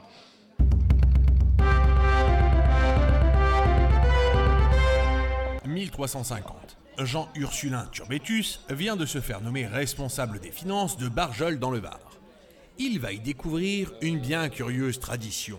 Eh, mais c'est la fête ici. Que fête-t-on exactement? On fête le retour des reliques de Saint-Marcel dans notre village. C'est un très grand moment. Ah Et vous allez faire quoi pour fêter ça? Eh bien, on va sacrifier un taureau, comme le veut la tradition du jour. Nous sommes le 17 janvier. C'est la tradition chez nous de sacrifier un taureau et de déposer les tripes euh, comme ça sur la place publique à la population. Mais c'est très particulier comme tradition. Et que faites-vous avec les morceaux du taureau sacrifiés? J'espère qu'ils servent à quelque chose. Oh oui, les plus beaux morceaux sont distribués aux gens importants de la cité. Et puis nous dansons l'honneur du soleil. C'est pas très catholique tout ça. Oh, c'est plus une tradition qui nous vient de nos anciens. Rien de bien méchant, hein Regardez, on fait aussi acte de charité chrétienne. Les petites tripes qui restent sont distribuées aux plus pauvres pour leur repas. Donc, les plus pauvres se partagent les petites tripes, vous dites. Hmm. C'est bien maigre comme consolation. Mais bon, cela reste charitable tout de même. Même si vous permettez l'expression, cela ne vaut pas tripette. Et c'est ainsi que depuis, ne pas valoir tripette est employé pour désigner un élément de peu de valeur. Voilà la petite histoire.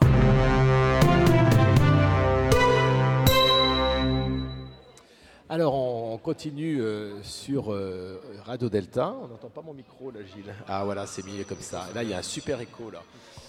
On... Attention, il y a un petit peu de l'arsène qui arrive. Je crois que c'est le tien. hein.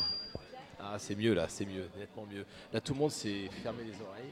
Alors, on, est, on continue notre, notre débat, notre discussion autour de, de la ville et de la campagne avec euh, notre invité Antonio Duarte et puis tous nos chroniqueurs et invités. Je crois qu'on m'entend pas beaucoup, Gilles, là-dessus. Là. Non, on m'entend peu, moi. Ah, ça, toi, on t'entend bien. Mais on peut m'entendre beaucoup. Oui, mais moi, on m'entend pas. En fait, euh, on a parlé de politique nationale, on a parlé de la ville de Paris beaucoup, puisqu'on est à Paris et à, à Paris, Ingrid, euh, tout le monde vit à Paris. Ingrid, euh, vous ne vivez pas à Paris. Bon, Ingrid vient de s'endormir. Mais euh, on voudrait aussi euh, sortir du périphérique et aller en banlieue. Et justement, on a euh, Gilles Solière qui est présent parmi nous. Alors, Gilles Solière, c'est le, pseudonyme de Gilles à la technique. Ah non, c'est le contraire. hein. Et, Gilles, est élu à la ville de Drancy, en Seine-Saint-Denis. Et ce serait intéressant d'avoir justement le retour de ce qui se passe à Drancy.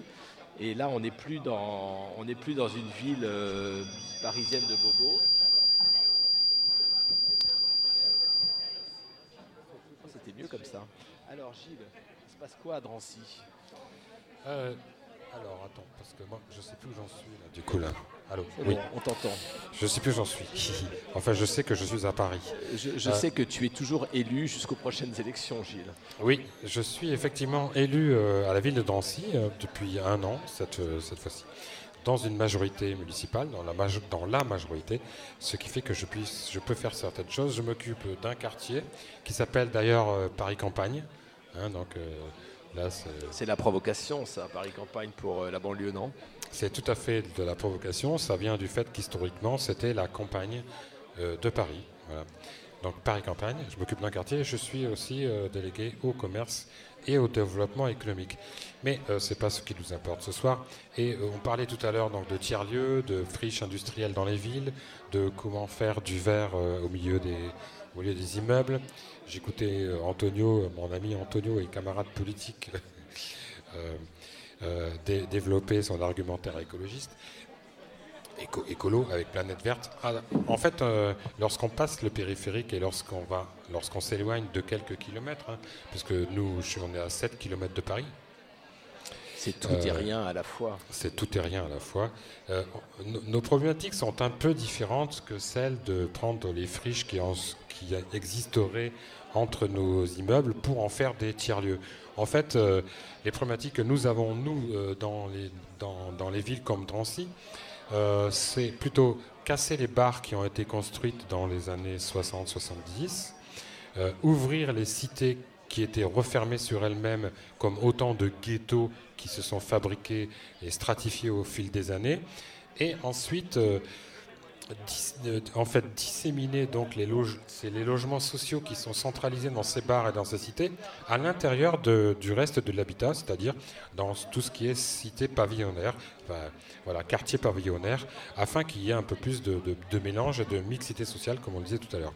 Donc ouvre- casser les bars, ouvrir les cités et fabriquer le- ensuite le long des, Quand vous, des Gilles, grands- quand vous dites casser les bars, on est d'accord que c'est des bars B-A-2-R-E-S E et non pas des bars B-A-R-S.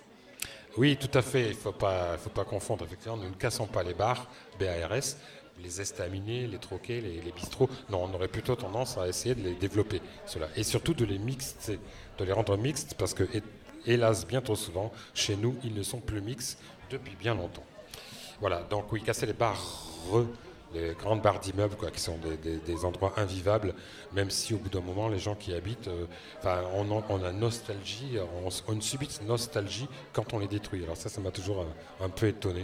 Peut-être parce que ça fait partie de leur histoire personnelle. ça fait partie de leur histoire. Mais ensuite, lorsqu'on les reloge un peu dans des, dans des, dans des petits immeubles de 4 étages où ils sont, en fait, où on mixte des logements sociaux et des logements privatifs euh, standards, hein, euh, la vie va quand même mieux.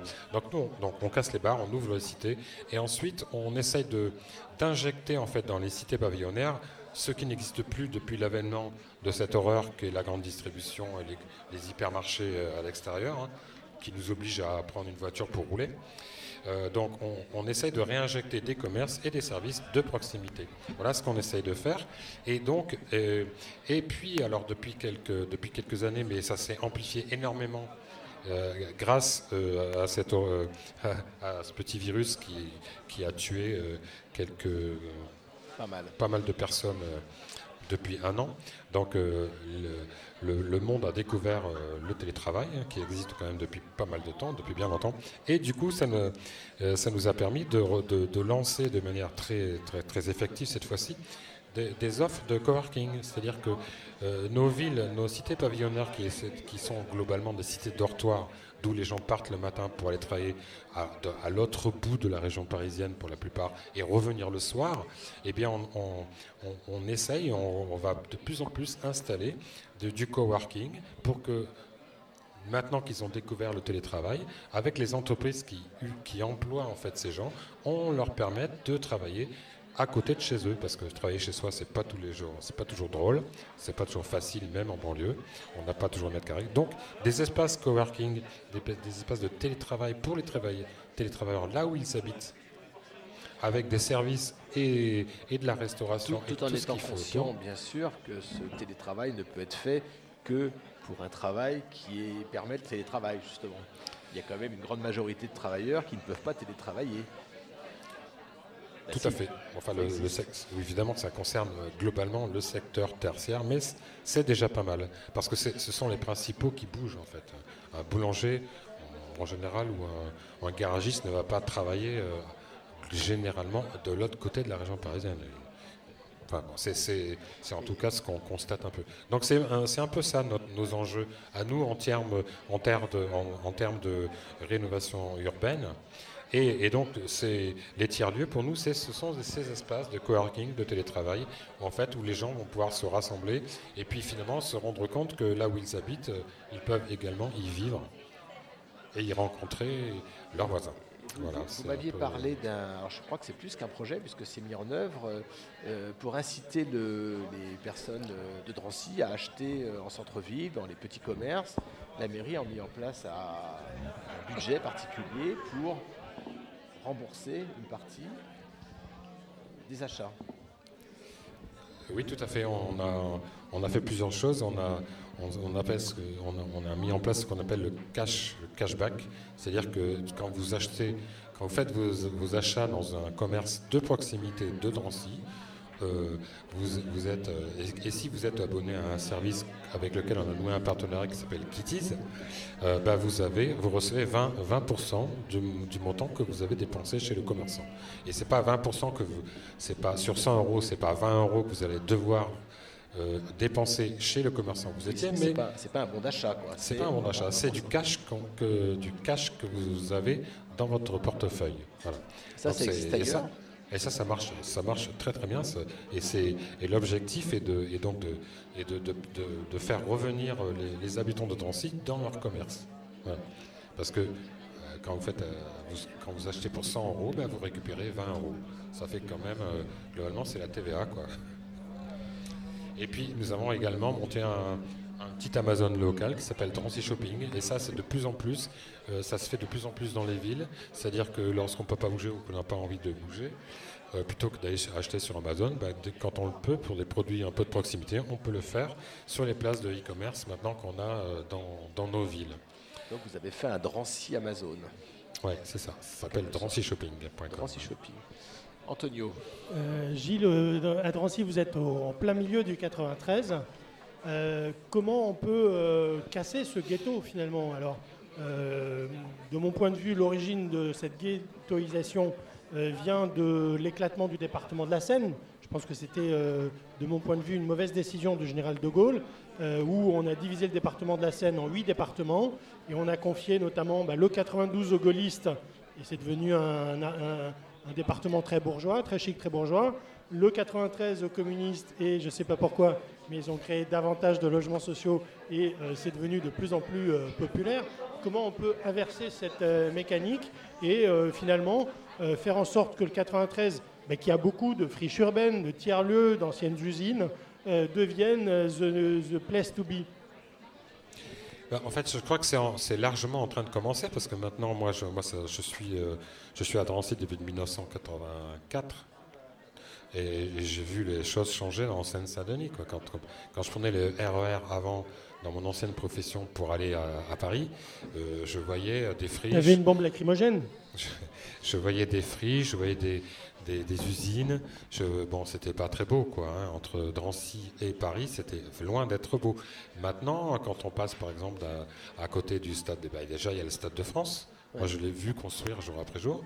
Il y a le Stade de France, il y a tout un tas de ministères et d'administrations, la FNOR, des, banques qui, sont venus s'installer en fait dans ce qui est ces, friches à côté du Stade de France, qui était un gros aspirateur à, à justement à, à- à entre- à entreprises et à services. Donc ça, ça, a éminemment changé. Et les, quartiers changent, on voit, et la population change petit à petit.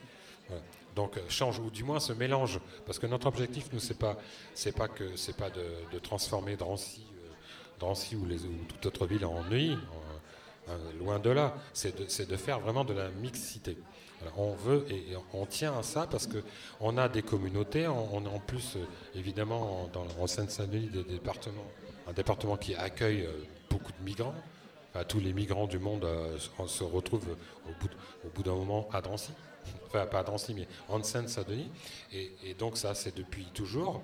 Et donc, toutes ces communautés, on les prend en compte, non pas pour du coup pour les ghettoiser, pour leur dire restez chez vous et ne, vous embêtez pas les unes les autres, mais au contraire pour les rassembler et pour essayer de, créer comme ça une, espèce de, de, de recette euh, avec tous les ingrédients qui existent là pour en faire quelque chose qui enrichisse tout le monde avec les différences, avec les cultures euh, intéressantes, les, bons côtés de la culture et de la restauration et tout en évacuant le reste.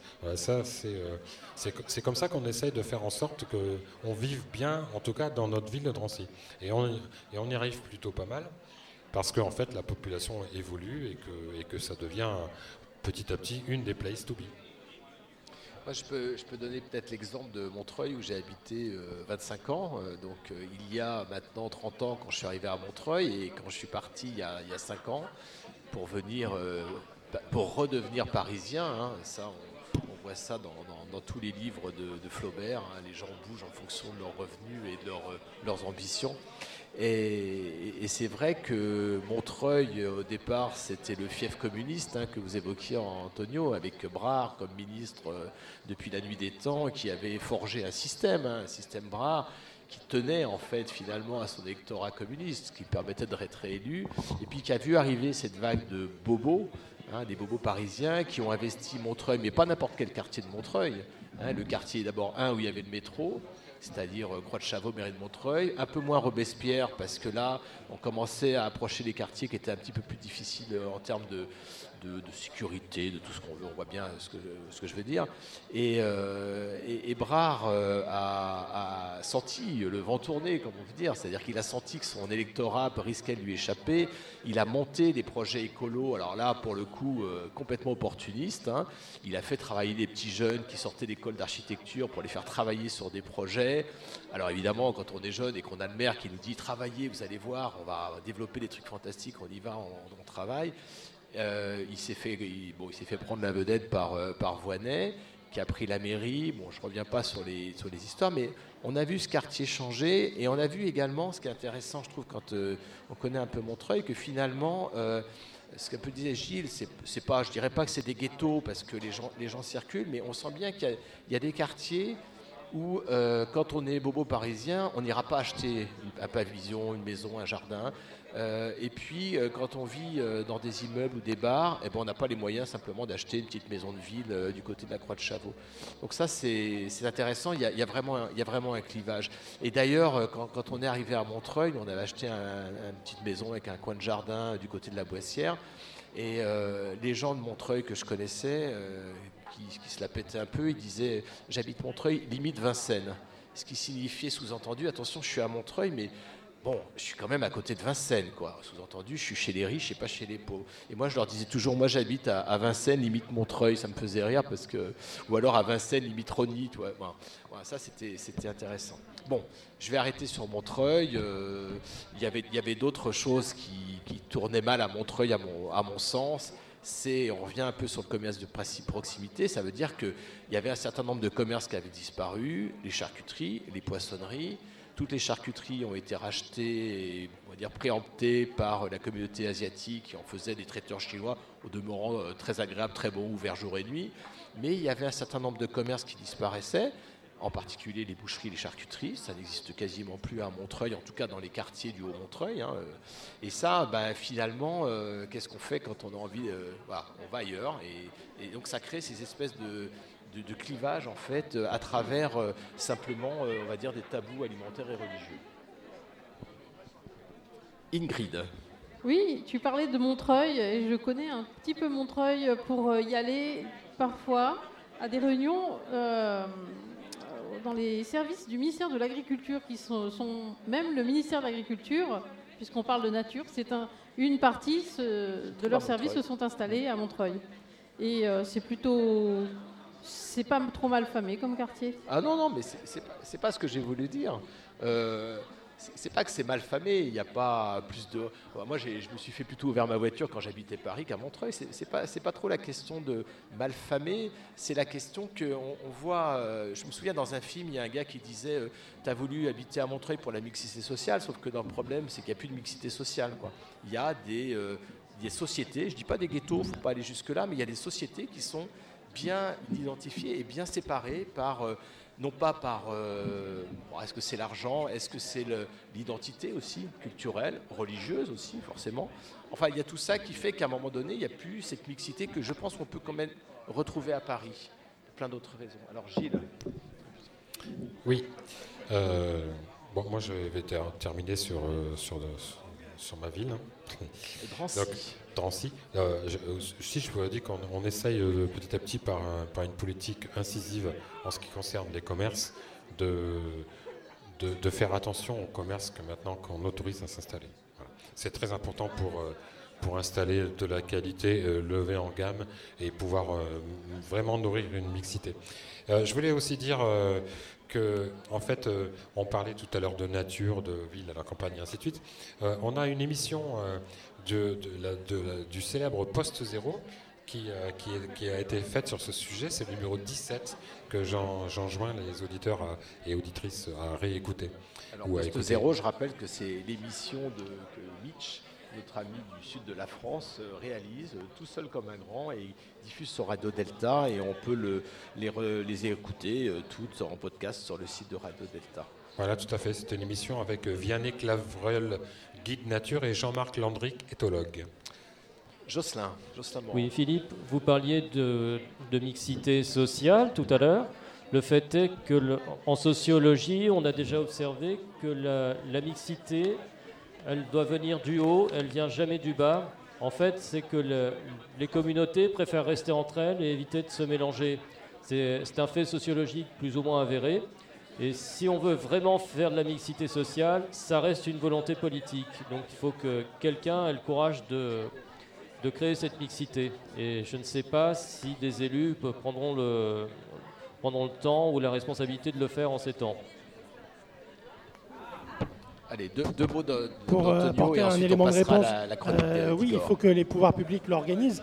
Quand euh, l'État a imposé avec la loi SRU 25% de logements sociaux dans tous les immeubles, euh, ça va dans le bon sens. Mais finalement, euh, ces vieux principes de mixité sociale, ils existaient naturellement dans un immeuble haussmannien de manière verticale, avec l'appartement bourgeois au troisième, la concierge au rez-de-chaussée, les, les chambres de bonne au sixième. Et ça, on l'a perdu au fil du temps. Euh, et les immeubles sont devenus des ghettos euh, verticaux. Donc réintroduire de la mixité sociale à l'intérieur de chaque immeuble, effectivement, c'est essentiel. Et finalement, on se rend compte que quand on le fait, euh, on vit très bien et, euh, et justement, ça vit beaucoup mieux parce que la femme de ménage, elle n'est pas obligée de faire deux heures de trajet pour venir travailler dans les quartiers bourgeois, que le plombier, euh, pareil, etc. Parce que finalement, on a besoin de, de- plus de mixité. Là où on se rend compte que justement il y a plus de poches de chômage, c'est quand c'est dans les quartiers ou dans les départements où il y a moins de mixité sociale. Quat- 93 par exemple, forcément, euh, les services à la personne, euh, ils vont euh, venir travailler plus sur Paris ou sur le 92, mais ils sont difficiles d'accès. Donc c'est un frein aujourd'hui euh, à l'emploi. On va, bah, on va- on va demander à Igor de nous faire part de sa chronique, mais avant ça, Vous êtes sur Radio Delta, la radio qui rayonne entre les oreilles. ah oui, ça, ça, ça rayonne. C'est ça.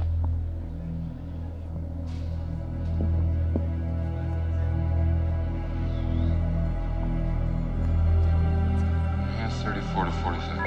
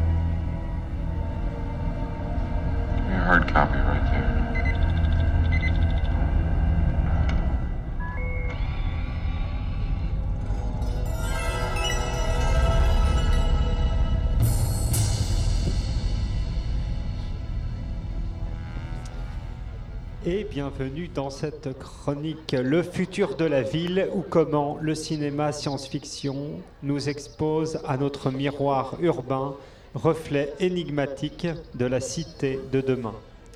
Vous l'aurez compris, il est temps de laisser de côté les grands Manitou des transitions urbaines et des villes durables, ceux de la ville du quart d'heure, du renouveau des centres désormais périphériques et les adeptes des vélos atomiques, pardon, électriques, pour nous laisser déplacer et interroger par l'art de nos imaginaires et plus précisément ceux proposés par les artistes scientifico-fictionnels qui jouent à nous faire peur avec leurs dystopies et autres projections sociotechniques en osant parfois remettre en cause nos pauvres certitudes.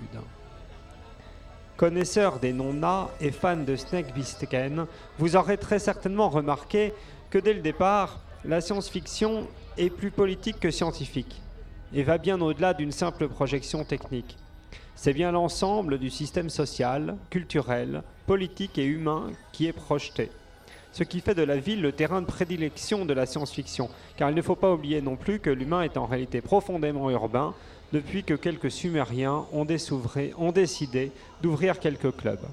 Ainsi, Metropolis, le détroit de Verhoeven, le New York 97, le LA de Blade Runner, Gotham City, l'Alphaville, le film de Godard, pas le groupe de New Wave allemand, le Paris Orly de Chris Marker. La ville devient objet diégétique pour être distordue, tortuée, réinventée, voire détruite, selon le bon vouloir des cinéastes.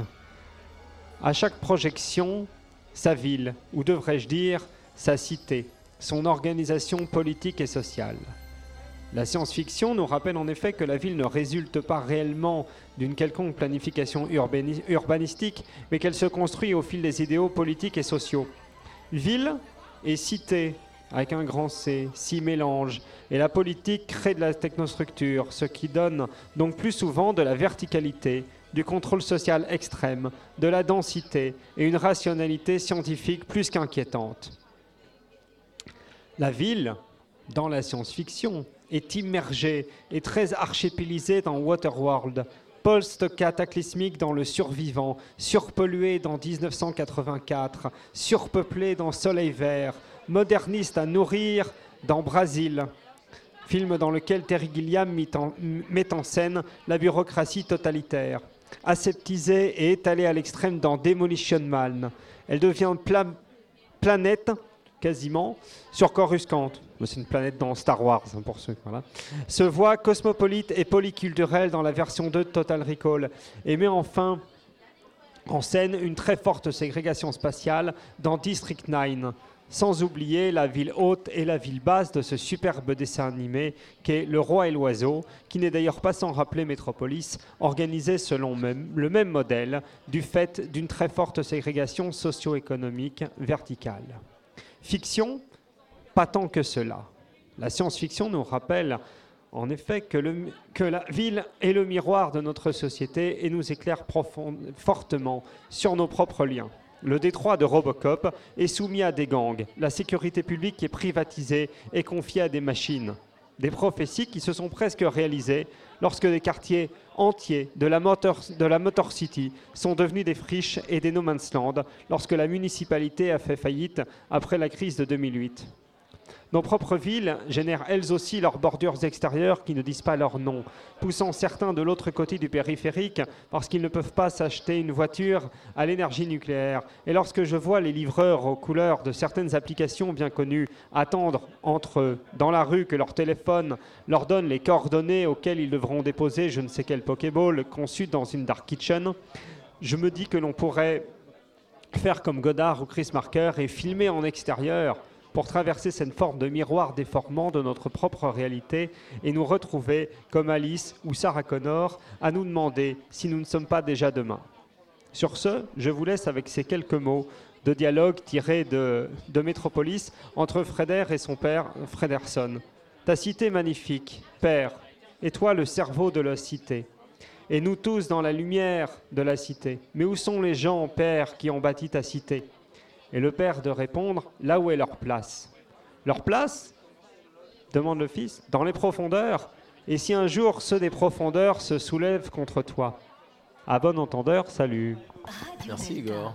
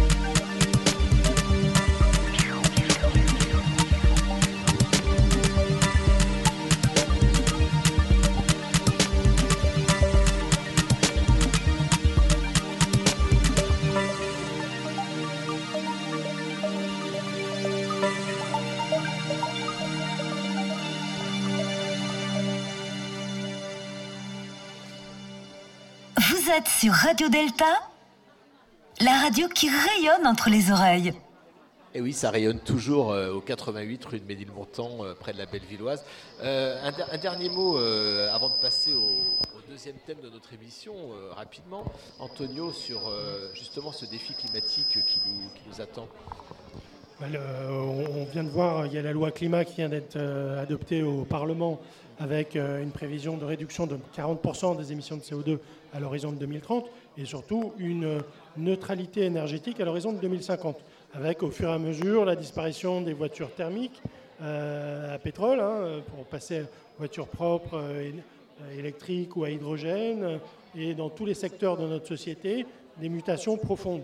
Et pourquoi ça va aussi peu vite nous demande notamment la jeune génération qui ne comprend pas la lenteur de ces changements? C'est bien sûr, il y a d'une part euh, des lobbies à l'œuvre pour euh, que rien ne change, hein, que ce soit pétrolier, automobile, euh, chimique ou autre, et ils sont euh, assez lourds, avec euh, souvent ils mettent en exergue des disparitions d'emplois, sauf qu'aujourd'hui, les études montrent très clairement que si on n'adapte pas notre société au changement climatique, euh, en réalité, on va détruire beaucoup plus de valeurs économiques, beaucoup plus d'emplois. Euh, il faut simplement former euh, les jeunes générations aux nouveaux emplois euh, de la transition écologique, à des nouveaux comportements, euh, adapter nos normes pour effectivement parfois, y compris par la contrainte, pousser les entreprises, les consommateurs à avoir des modes de vie plus vertueux. Et on se rend compte que c'est pas si difficile que ça et que finalement on ne crée pas, on crée autant d'emplois, euh, des emplois plus qualifiés, euh, euh, plus productifs et que finalement on peut changer nos modes de vie et, et évoluer vers une nouvelle société plus inclusive, plus solidaire et plus écologique. C'est une question de, de volonté, volonté politique, mais on a les élus qu'on mérite. Donc il faut d'abord aller voter, puisqu'on a vu qu'il y a eu beaucoup d'abstentions aux précédentes élections, et, euh, et finalement euh, bien voter, si je puis dire, faire euh, euh, engager nos élus euh, vers les actions que l'on souhaite. C'est le sens d'une d'une république démocratique comme la nôtre. C'est le citoyen qui est au centre du jeu et qui doit reprendre le pouvoir. Merci Antonio pour, pour ces précisions. Vos interventions sont intéressantes. Je vous propose qu'on se retrouve en 2050 pour faire un petit bilan euh, euh, politico-économico, Tu- euh, scientifico. on se retrouve, on fera une émission spéciale EHPAD Ouais, c'est ça, euh, ou, plus si affinité, mais bon, voilà. On va aborder, il nous reste à peu près une demi-heure d'émission, on va aborder le, deuxième sujet euh, qui, je dois dire, était un sujet que bah, j'ai mis à l'ordre du jour, comme on dit euh, dans les réunions, et que j'ai mis à l'ordre du jour tout à l'heure, en fait, parce qu'il me semblait intéressant de, relier cette notion de, jardin, de campagne, à notre problématique maçonnique enfin une problématique pour certains, puisque ça peut être aussi des solutions pour d'autres, en tout cas à l'aspect initiatique des jardins. Et je me suis euh, souvenu, même si je n'avais pas oublié, d'un livre qui s'appelle Les jardins initiatiques du château de Versailles, c'est signé par euh, Jean Hersault aux éditions Thalia. Ça a été publié en 2006. Alors, Jean Hersault, moi je le connais bien, c'est un frère de la Grande Loge de France, et surtout, ça a été surtout mon parrain et celui qui m'a embauché dans ma vie professionnelle, dans, au centre de recherche dans lequel je travaillais. Donc Jean, c'est un monsieur euh, assez impressionnant, cultivé, euh, très intéressant, à qui je dois beaucoup, à la fois au niveau professionnel et au niveau maçonnique, bien entendu.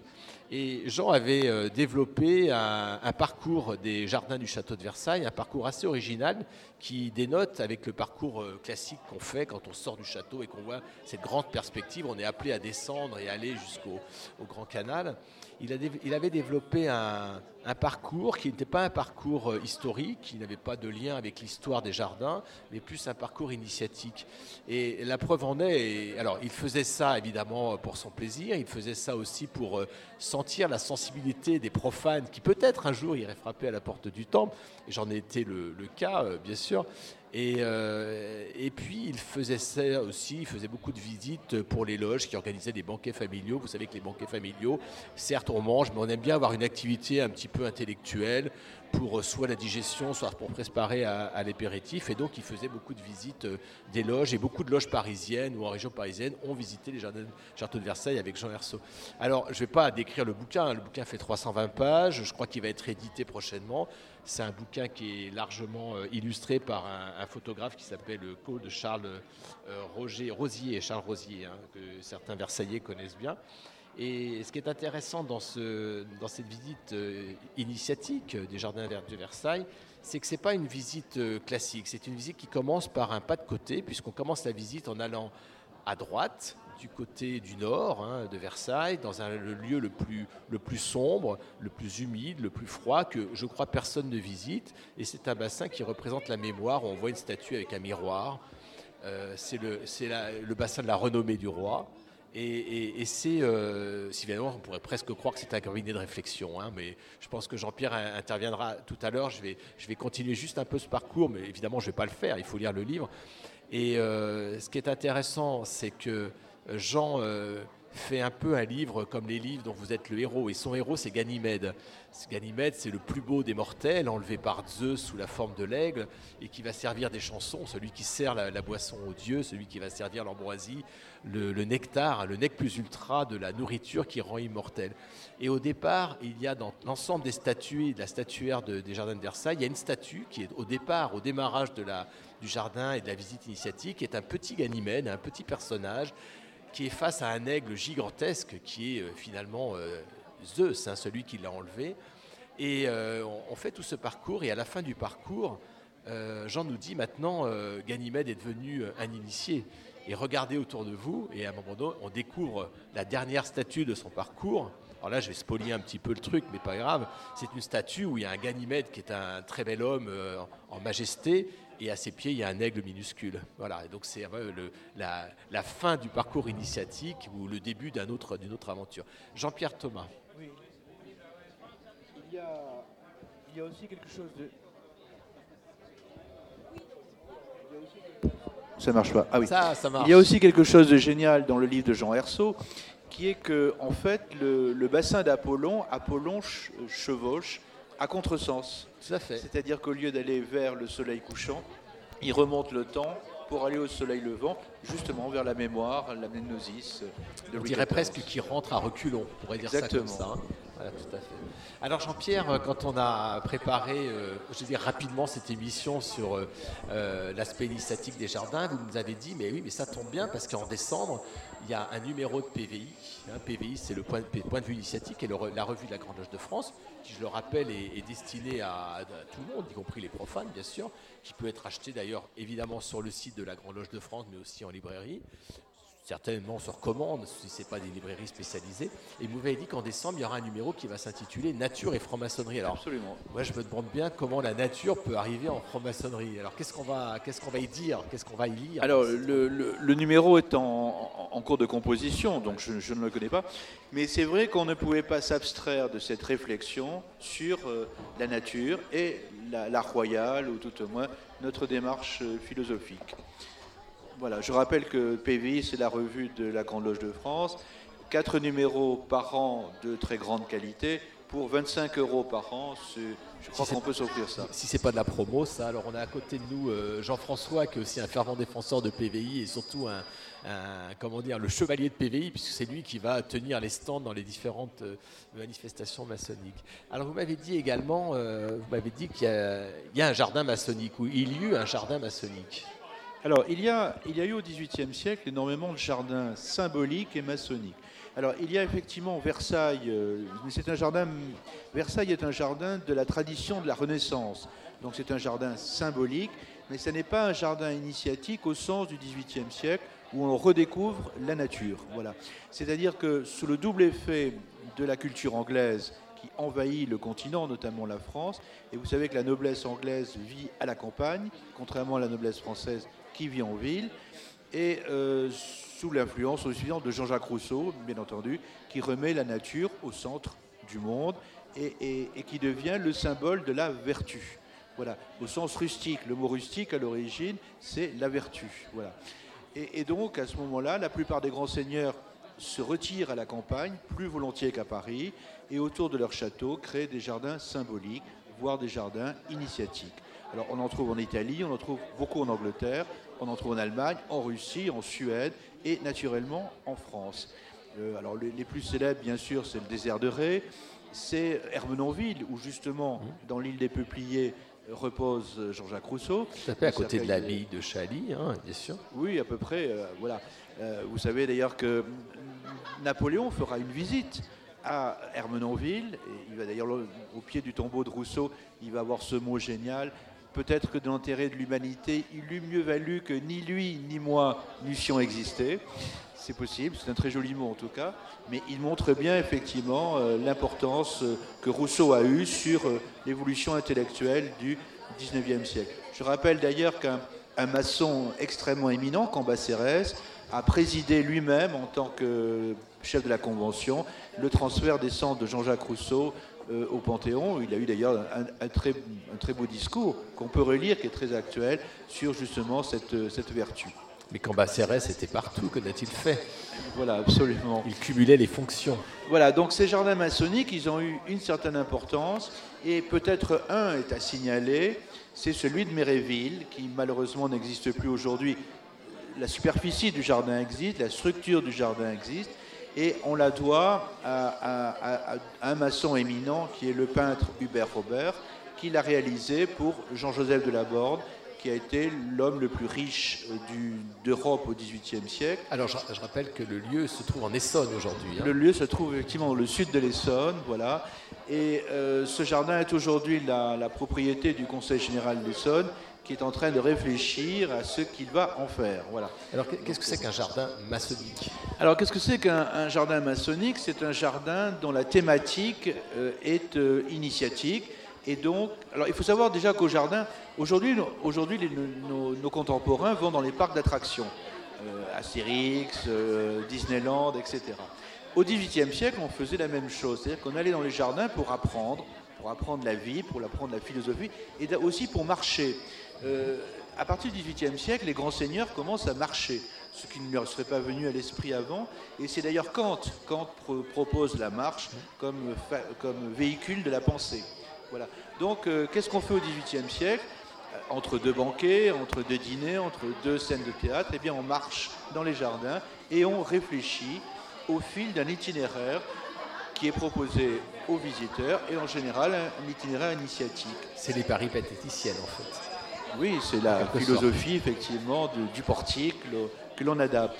Alors il faut aussi créer des surprises. Alors ces jardins vont faire passer le, visiteur de moments euh, de regard, de moments optiques euh, qui vont accréditer la réflexion et en passant même par des épreuves initiatiques. Alors à Méréville par exemple, on a énormément de ponts.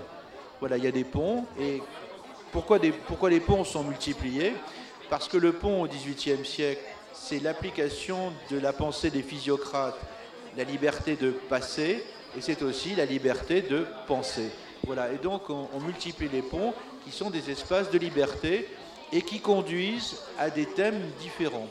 Donc on trouve à Méréville des, des enrochements, d'ailleurs on entre dans les enrochements par une porte triangulaire. Alors on a fait venir bien sûr des rochers de Fontainebleau, il faut savoir que le, jardin de Méréville a occupé 600 ouvriers pendant plus de 10 ans et a coûté plus de 20 millions de livres, ce qui est une somme absolument extraordinaire à l'époque. Voilà. Et donc on, revit à travers les enrochements l'initiation maçonnique. On revit également donc cette liberté de penser et de passer. Et il y a des thèmes de réflexion. Donc on passe par exemple par des temples, des, euh, des temples romains euh, qui, sont, qui exaltent les vertus, par exemple notamment la piété filiale, la simplicité, la vertu. Vous savez que Laborde, il est banquier de la cour, il est fermier général, il finance le budget de l'État, mais il se vante dans toute sa vie de n'avoir passé qu'une nuit à Versailles. Parce que Versailles, c'est le, le lieu de la perdition. Et lui, il vit à la campagne, comme les gens vertueux, au milieu de sa famille. Voilà. Et ça, c'est très important. Et il y a également toute une dimension symbolique euh, donc on a des rostres de navires. Euh, on a d'ailleurs la colonne Trajane qui domine de 60 mètres de hauteur l'ensemble du jardin, qui symbolise tout simplement la lumière dans l'océan de l'incertitude. Mais on a également l'hommage à Cook. Vous savez que Cook, alors c'est très important de préciser que le capitaine Cook est un franc-maçon, bien sûr, britannique. C'est lui qui fait passer le monde au XVIIIe siècle d'un monde pas entièrement connu à un monde connu. Pourquoi? Parce qu'il découvre l'Océanie. Donc après Cook, on, connaît à peu près l'ensemble du globe. Voilà. Et donc, alors qu'on est en pleine guerre contre les Anglais, Laborde consacre un cénotaphe à la mémoire de Cook. voilà, qui montre l'homme qui a terminé le monde. Et d'ailleurs, les deux fils de la Borde vont participer à l'expédition de la Pérouse, qui a mission de finir l'œuvre de Cook. C'est vrai que c'est la première exposition, la première expédition qui ne soit pas militaire, mais qui est uniquement fait pour la connaissance. Et euh, deux des fils de la Borde vont mourir dans cette, euh, dans cette expédition. Voilà, donc on est, l'homme n'est plus seul dans sa nation, dans son royaume, il est citoyen de l'univers. Et ce jardin symbolique a mission de rappeler sa place dans l'univers. Mais tous les jardins sont didactiques. Même le jardin de Versailles, qui a cette dimension initiatique, mais elle a aussi une dimension politique, puisque c'est quoi le jardin de Versailles? C'est l'aménagement du territoire. C'est-à-dire que Versailles, c'est bien sûr le siège de la cour, c'est là où habite le roi, mais c'est aussi le siège du gouvernement. Et qu'est-ce qu'on montre? Les bassins, les- c'est tout l'aménagement du territoire, ce sont les ports, c'est le futur cinquième plan, c'est-à-dire on y voit les autoroutes, les arsenaux, etc. Et la borde va plus loin, il nous montre bien euh, la solitude de l'homme euh, dans l'infini du monde et surtout l'homme microcosme placé dans le microcosme de l'univers. Voilà, donc on venait vraiment là et tout le monde est venu au XVIIIe siècle. Euh, les ministres, euh, euh, l'empereur euh, Joseph II vient visiter le jardin, etc. Même Madame du Barry, tout le monde vient là et prend une leçon de nature philosophique. C'est ça vous, le vous sens parlez des de nature philosophique, mais au départ, vous nous avez dit que c'était un jardin maçonnique. Alors, Alors est-ce qu'on une- y retrouve finalement une organisation comme on peut trouver dans les loges, une, Oui, alors, une obligation symbolique alors, vous savez que les jardins sont ém- émaillés de fabriques. Ce sont des petits, des monuments plus ou moins grands.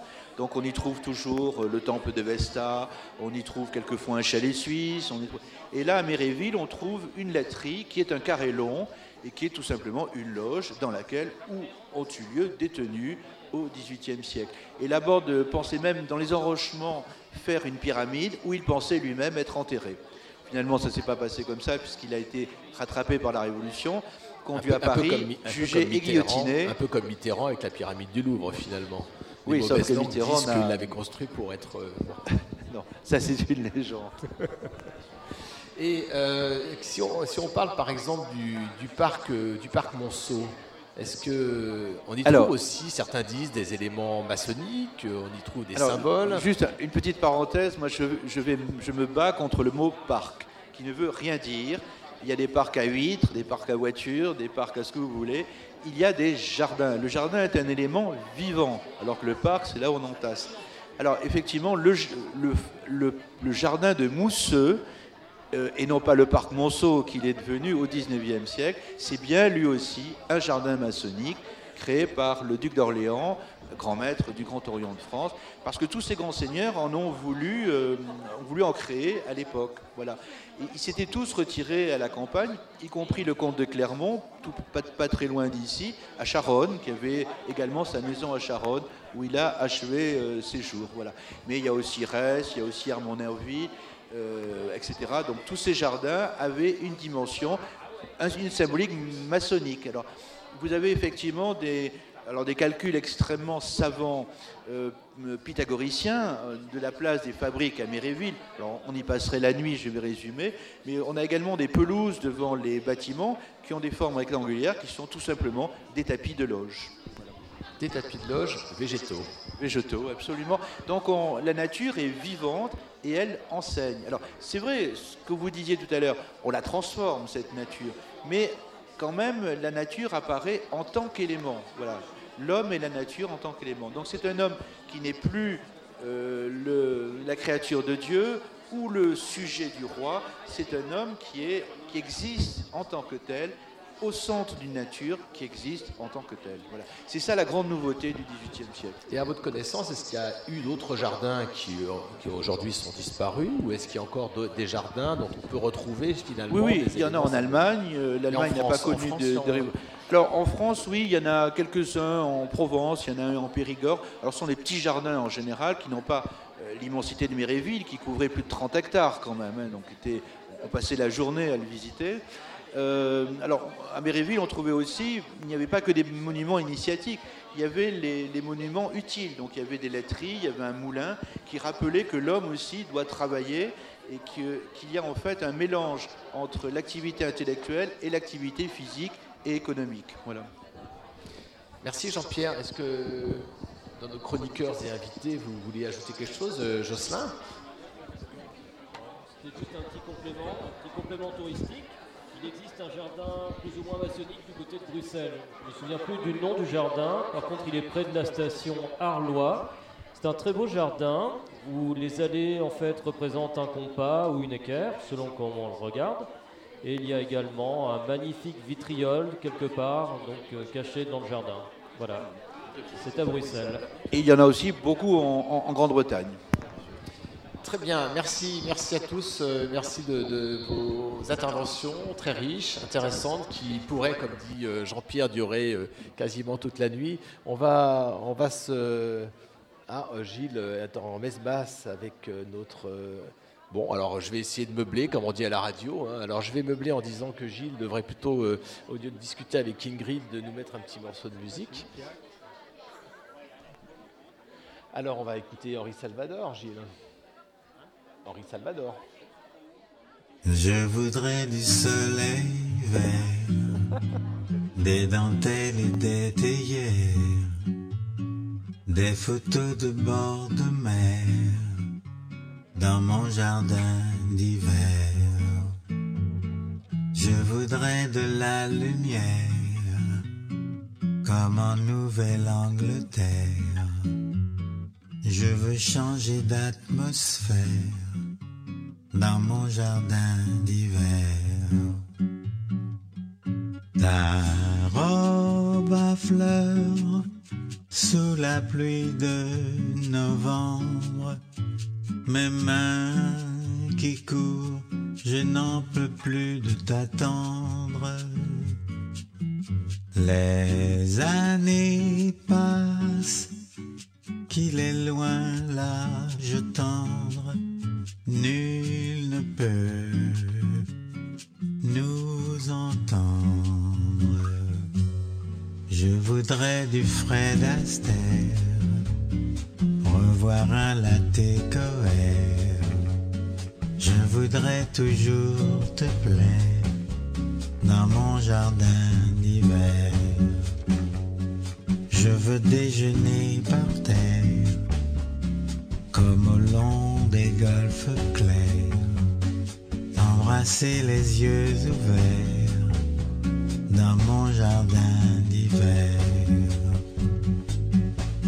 Ta robe à fleurs sous la pluie de novembre, mes mains qui courent, je n'en peux plus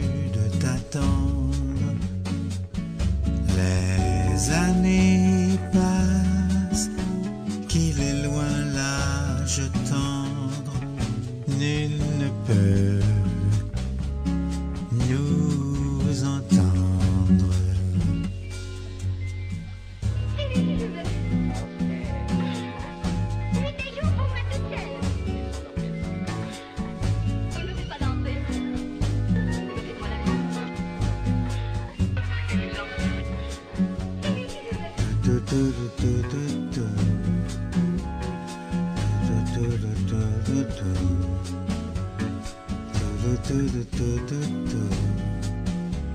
Dans mon jardin d'hiver. Vous êtes sur Radio Delta, la radio qui rayonne entre les oreilles. From somewhere in Paris City, in direct live with audience, it's Under Trois Soleil. Tonight with your host. And now, here it is. Faut mettre le micro, Gilles. Ah oui, c'était le mien, il était éteint. Eh ben, c'était le jardin d'hiver euh, pour, euh, pour conclure cette émission euh, sur la campagne à Paris et la campagne à la ville. Euh, quelques annonces. D'abord, euh, bon été à tous. euh, profitez bien, soyez sérieux, allez, prenez soin de vous. Et puis, on se retrouve le dernier vendredi de septembre pour une nouvelle émission d'un, deux, trois soleils. Et j'ai sous les yeux trois livres que m'ont envoyé les émissions C'est pas du S. euh, qui sont signés de Yves Hibert Messeca. Alors, c'est trois livres intéressants. C'est des livres sous forme de, de fiches qui font euh, une géographie de la franc-maçonnerie. Le premier, c'est sur l'Amérique, le continent des maçons. Le deuxième, c'est les francs-maçons d'Afrique et d'Asie. Et le troisième, c'est l'Océanie, la Benjamine maçonnique. Alors, pourquoi ces trois livres, je les cite là? C'est que en septembre et peut-être en octobre, on verra, on va faire une émission sur euh, les politiques euh, étrangères des, obédiences maçonniques parce que je trouve que c'est intéressant. On salue au passage Jean-Laurent Turbet qui est au Portugal, qui a été expressément envoyé par la Grande Loge de France pour euh, inaugurer trois loges au Portugal. Et donc la question qu'on peut se poser en tant que maçon, c'est pourquoi on va inaugurer des loges au Portugal? Hein Pourquoi on fait ça Alors si évidemment, on fait du, on fait du rayonnement. Bon. Alors on, on parlera justement de, de cette politique étrangère, même si le mot politique est un peu fort. Et puis, euh, autre point aussi que je voulais vous indiquer, mais je vais plutôt laisser la parole à Gilles euh, pour nous parler de l'interview de Jean-Claude Joly. Oui, tout à fait, Thierry. Euh, merci, Philippe. Euh, Avant-hier, nous interviewions euh, Jean-Claude Joly, euh, qui est avec euh, Daniel à la caméra. Euh, euh, Jean-Claude Joly, qui est le président du Congrès Île-de-France, euh, Orient, lointain et euh, je sais plus quoi, Enfin, c'est trop compliqué. Outre-mer. Euh, Outre-mer, voilà. Outre-mer et Orient éloigné. Et au sujet du- de la parution d'un livre qui s'appelle Trésor secret de la bibliothèque de la Grande Loge de France. Voilà. Et qui, euh, donc, euh, et, et- et qui, donc est super intéressant et que, hélas, euh, vous ne pourrez pas lire tout de suite, Ah, mais ça va chers venir, il va- amis il va être, non initiés, parce que euh, la, la vente en est pour l'instant réservée pour les 1000 premiers exemplaires numérotés aux frères de la Grande Loge de France. Voilà, donc, mais comme ça va aller très vite, je pense qu'à partir de septembre-octobre, vous pourrez également vous, vous le procurer et il est très bien. L'interview est sur le site de Radio Delta en podcast Voilà, audio il faut, il et faut en signaler, vidéo. il faut Et- signaler, Gilles, que c'est euh, Daniel qui a fait les photos. tout à fait. livre. Voilà. Daniel à la caméra. Voilà, Daniel qu'on connaît bien, Voilà. et que personne ne voit euh, sur les films, puisque c'est lui qui les fait, qu'en général, il est derrière la caméra. Eh, Voilà. eh, bah oui, Daniel, si tu voulais être sur le film, il faudrait que tu sois devant la caméra et pas derrière. Il faudrait qu'on mette un miroir en fait. Un miroir peut-être. Et puis, et puis sinon, donc euh, demain c'est dimanche. Non, Ah c'est oui, pas et dimanche matin. Demain c'est pas dimanche, demain c'est samedi. fait- Mais euh, c'est pas du S, c'est pas dimanche, c'est samedi. Alors après-demain c'est dimanche et dimanche c'est Pierre de Touche. Pierre de Touche. Pierre de Touche l'été, donc avec une rediffusion ce dimanche à 10h de l'émission qui avait fait un carton sur le monde digital. Le monde digital, c'est le monde euh, qu'on joue avec les doigts. Alors, der- dernier, euh, dernier point avant de, de remercier euh, tout le monde ici présent, le, parce que Jean, Jean-Pierre Thomas m'a glissé à l'oreille que, eh oui, c'est chez Taillandier, on connaît bien Taillandier, euh, l'éditeur historique des livres historiques. Et chez Taillandier, Jean-Pierre Thomas signe avec Jean-Pierre Dormesson, et oui, avec Jean-Pierre Dormesson, euh, la biographie de Jean-Joseph de Laborde. Et ça, on va attendre ça avec impatience et vous reviendrez nous en parler euh, quand on aura le livre entre les mains. Voilà, merci, merci à tous et on termine en, euh, en écoutant un morceau, un morceau qui s'appelle, qui s'appelle, qui s'appelle Qui s'appelle Paris Métèque. Paris Métèque et c'était le morceau qu'avait choisi Alex pour conclure sa chronique. Malheureusement, Alex n'a pas pu être avec nous et on le salue. Euh, il sera là bientôt avec nous. Vous êtes sur Radio Delta, la radio qui rayonne entre les oreilles.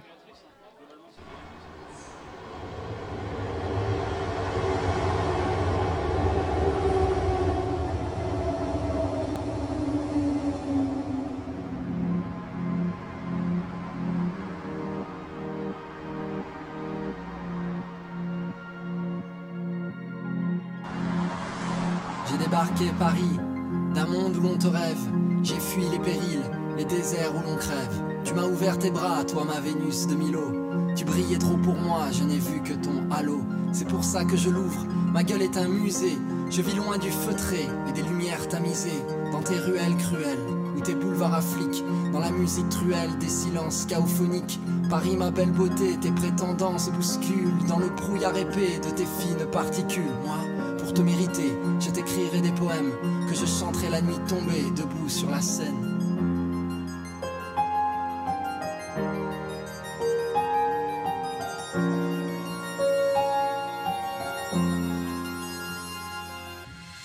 Paris s'éveille sous un ciel océanique, l'accent Titi se mêle à l'Asie, l'Amérique, l'Afrique. Je suis une fleur craintive dans les craquelures du béton. À gagner dessous, à dormir dessous les ponts. Paris bohème, Paris médec, Paris d'encre et d'exil. Je piaffe l'amour, médite une chinoise à Belleville. Leonardo da Vinci se casse le dos sur un chantier.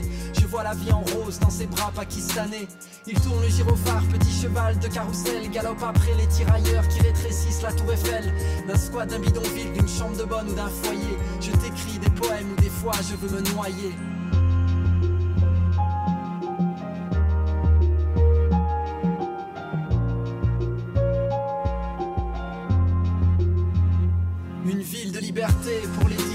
Hommes, des valises d'exilés, des juifs errants et des roms, aux mémoires de pogroms, aux grimoires raturés, des chemins, des révanes, aux sentiers de Crimée, caravane d'apatrides, de people, caravelle, sur tes frontons, Paris viennent lire l'universel, et souvent je t'en veux des daigneuses et hautaines, capitale de la monde, à jouer la mondaine, laisse-nous consteller la vraie nuit que tu ignores, cesse donc de faire briller les mille feux Paris m'appelle, je t'aime, quand la lumière s'éteint, on n'écrit pas de poème pour une ville qui en est un. Paris m'appelle, je t'aime, quand la lumière s'éteint, on n'écrit pas de poème pour une ville qui en est un. Paris m'appelle, je t'aime, quand la lumière s'éteint, on n'écrit pas de poème pour une ville qui en est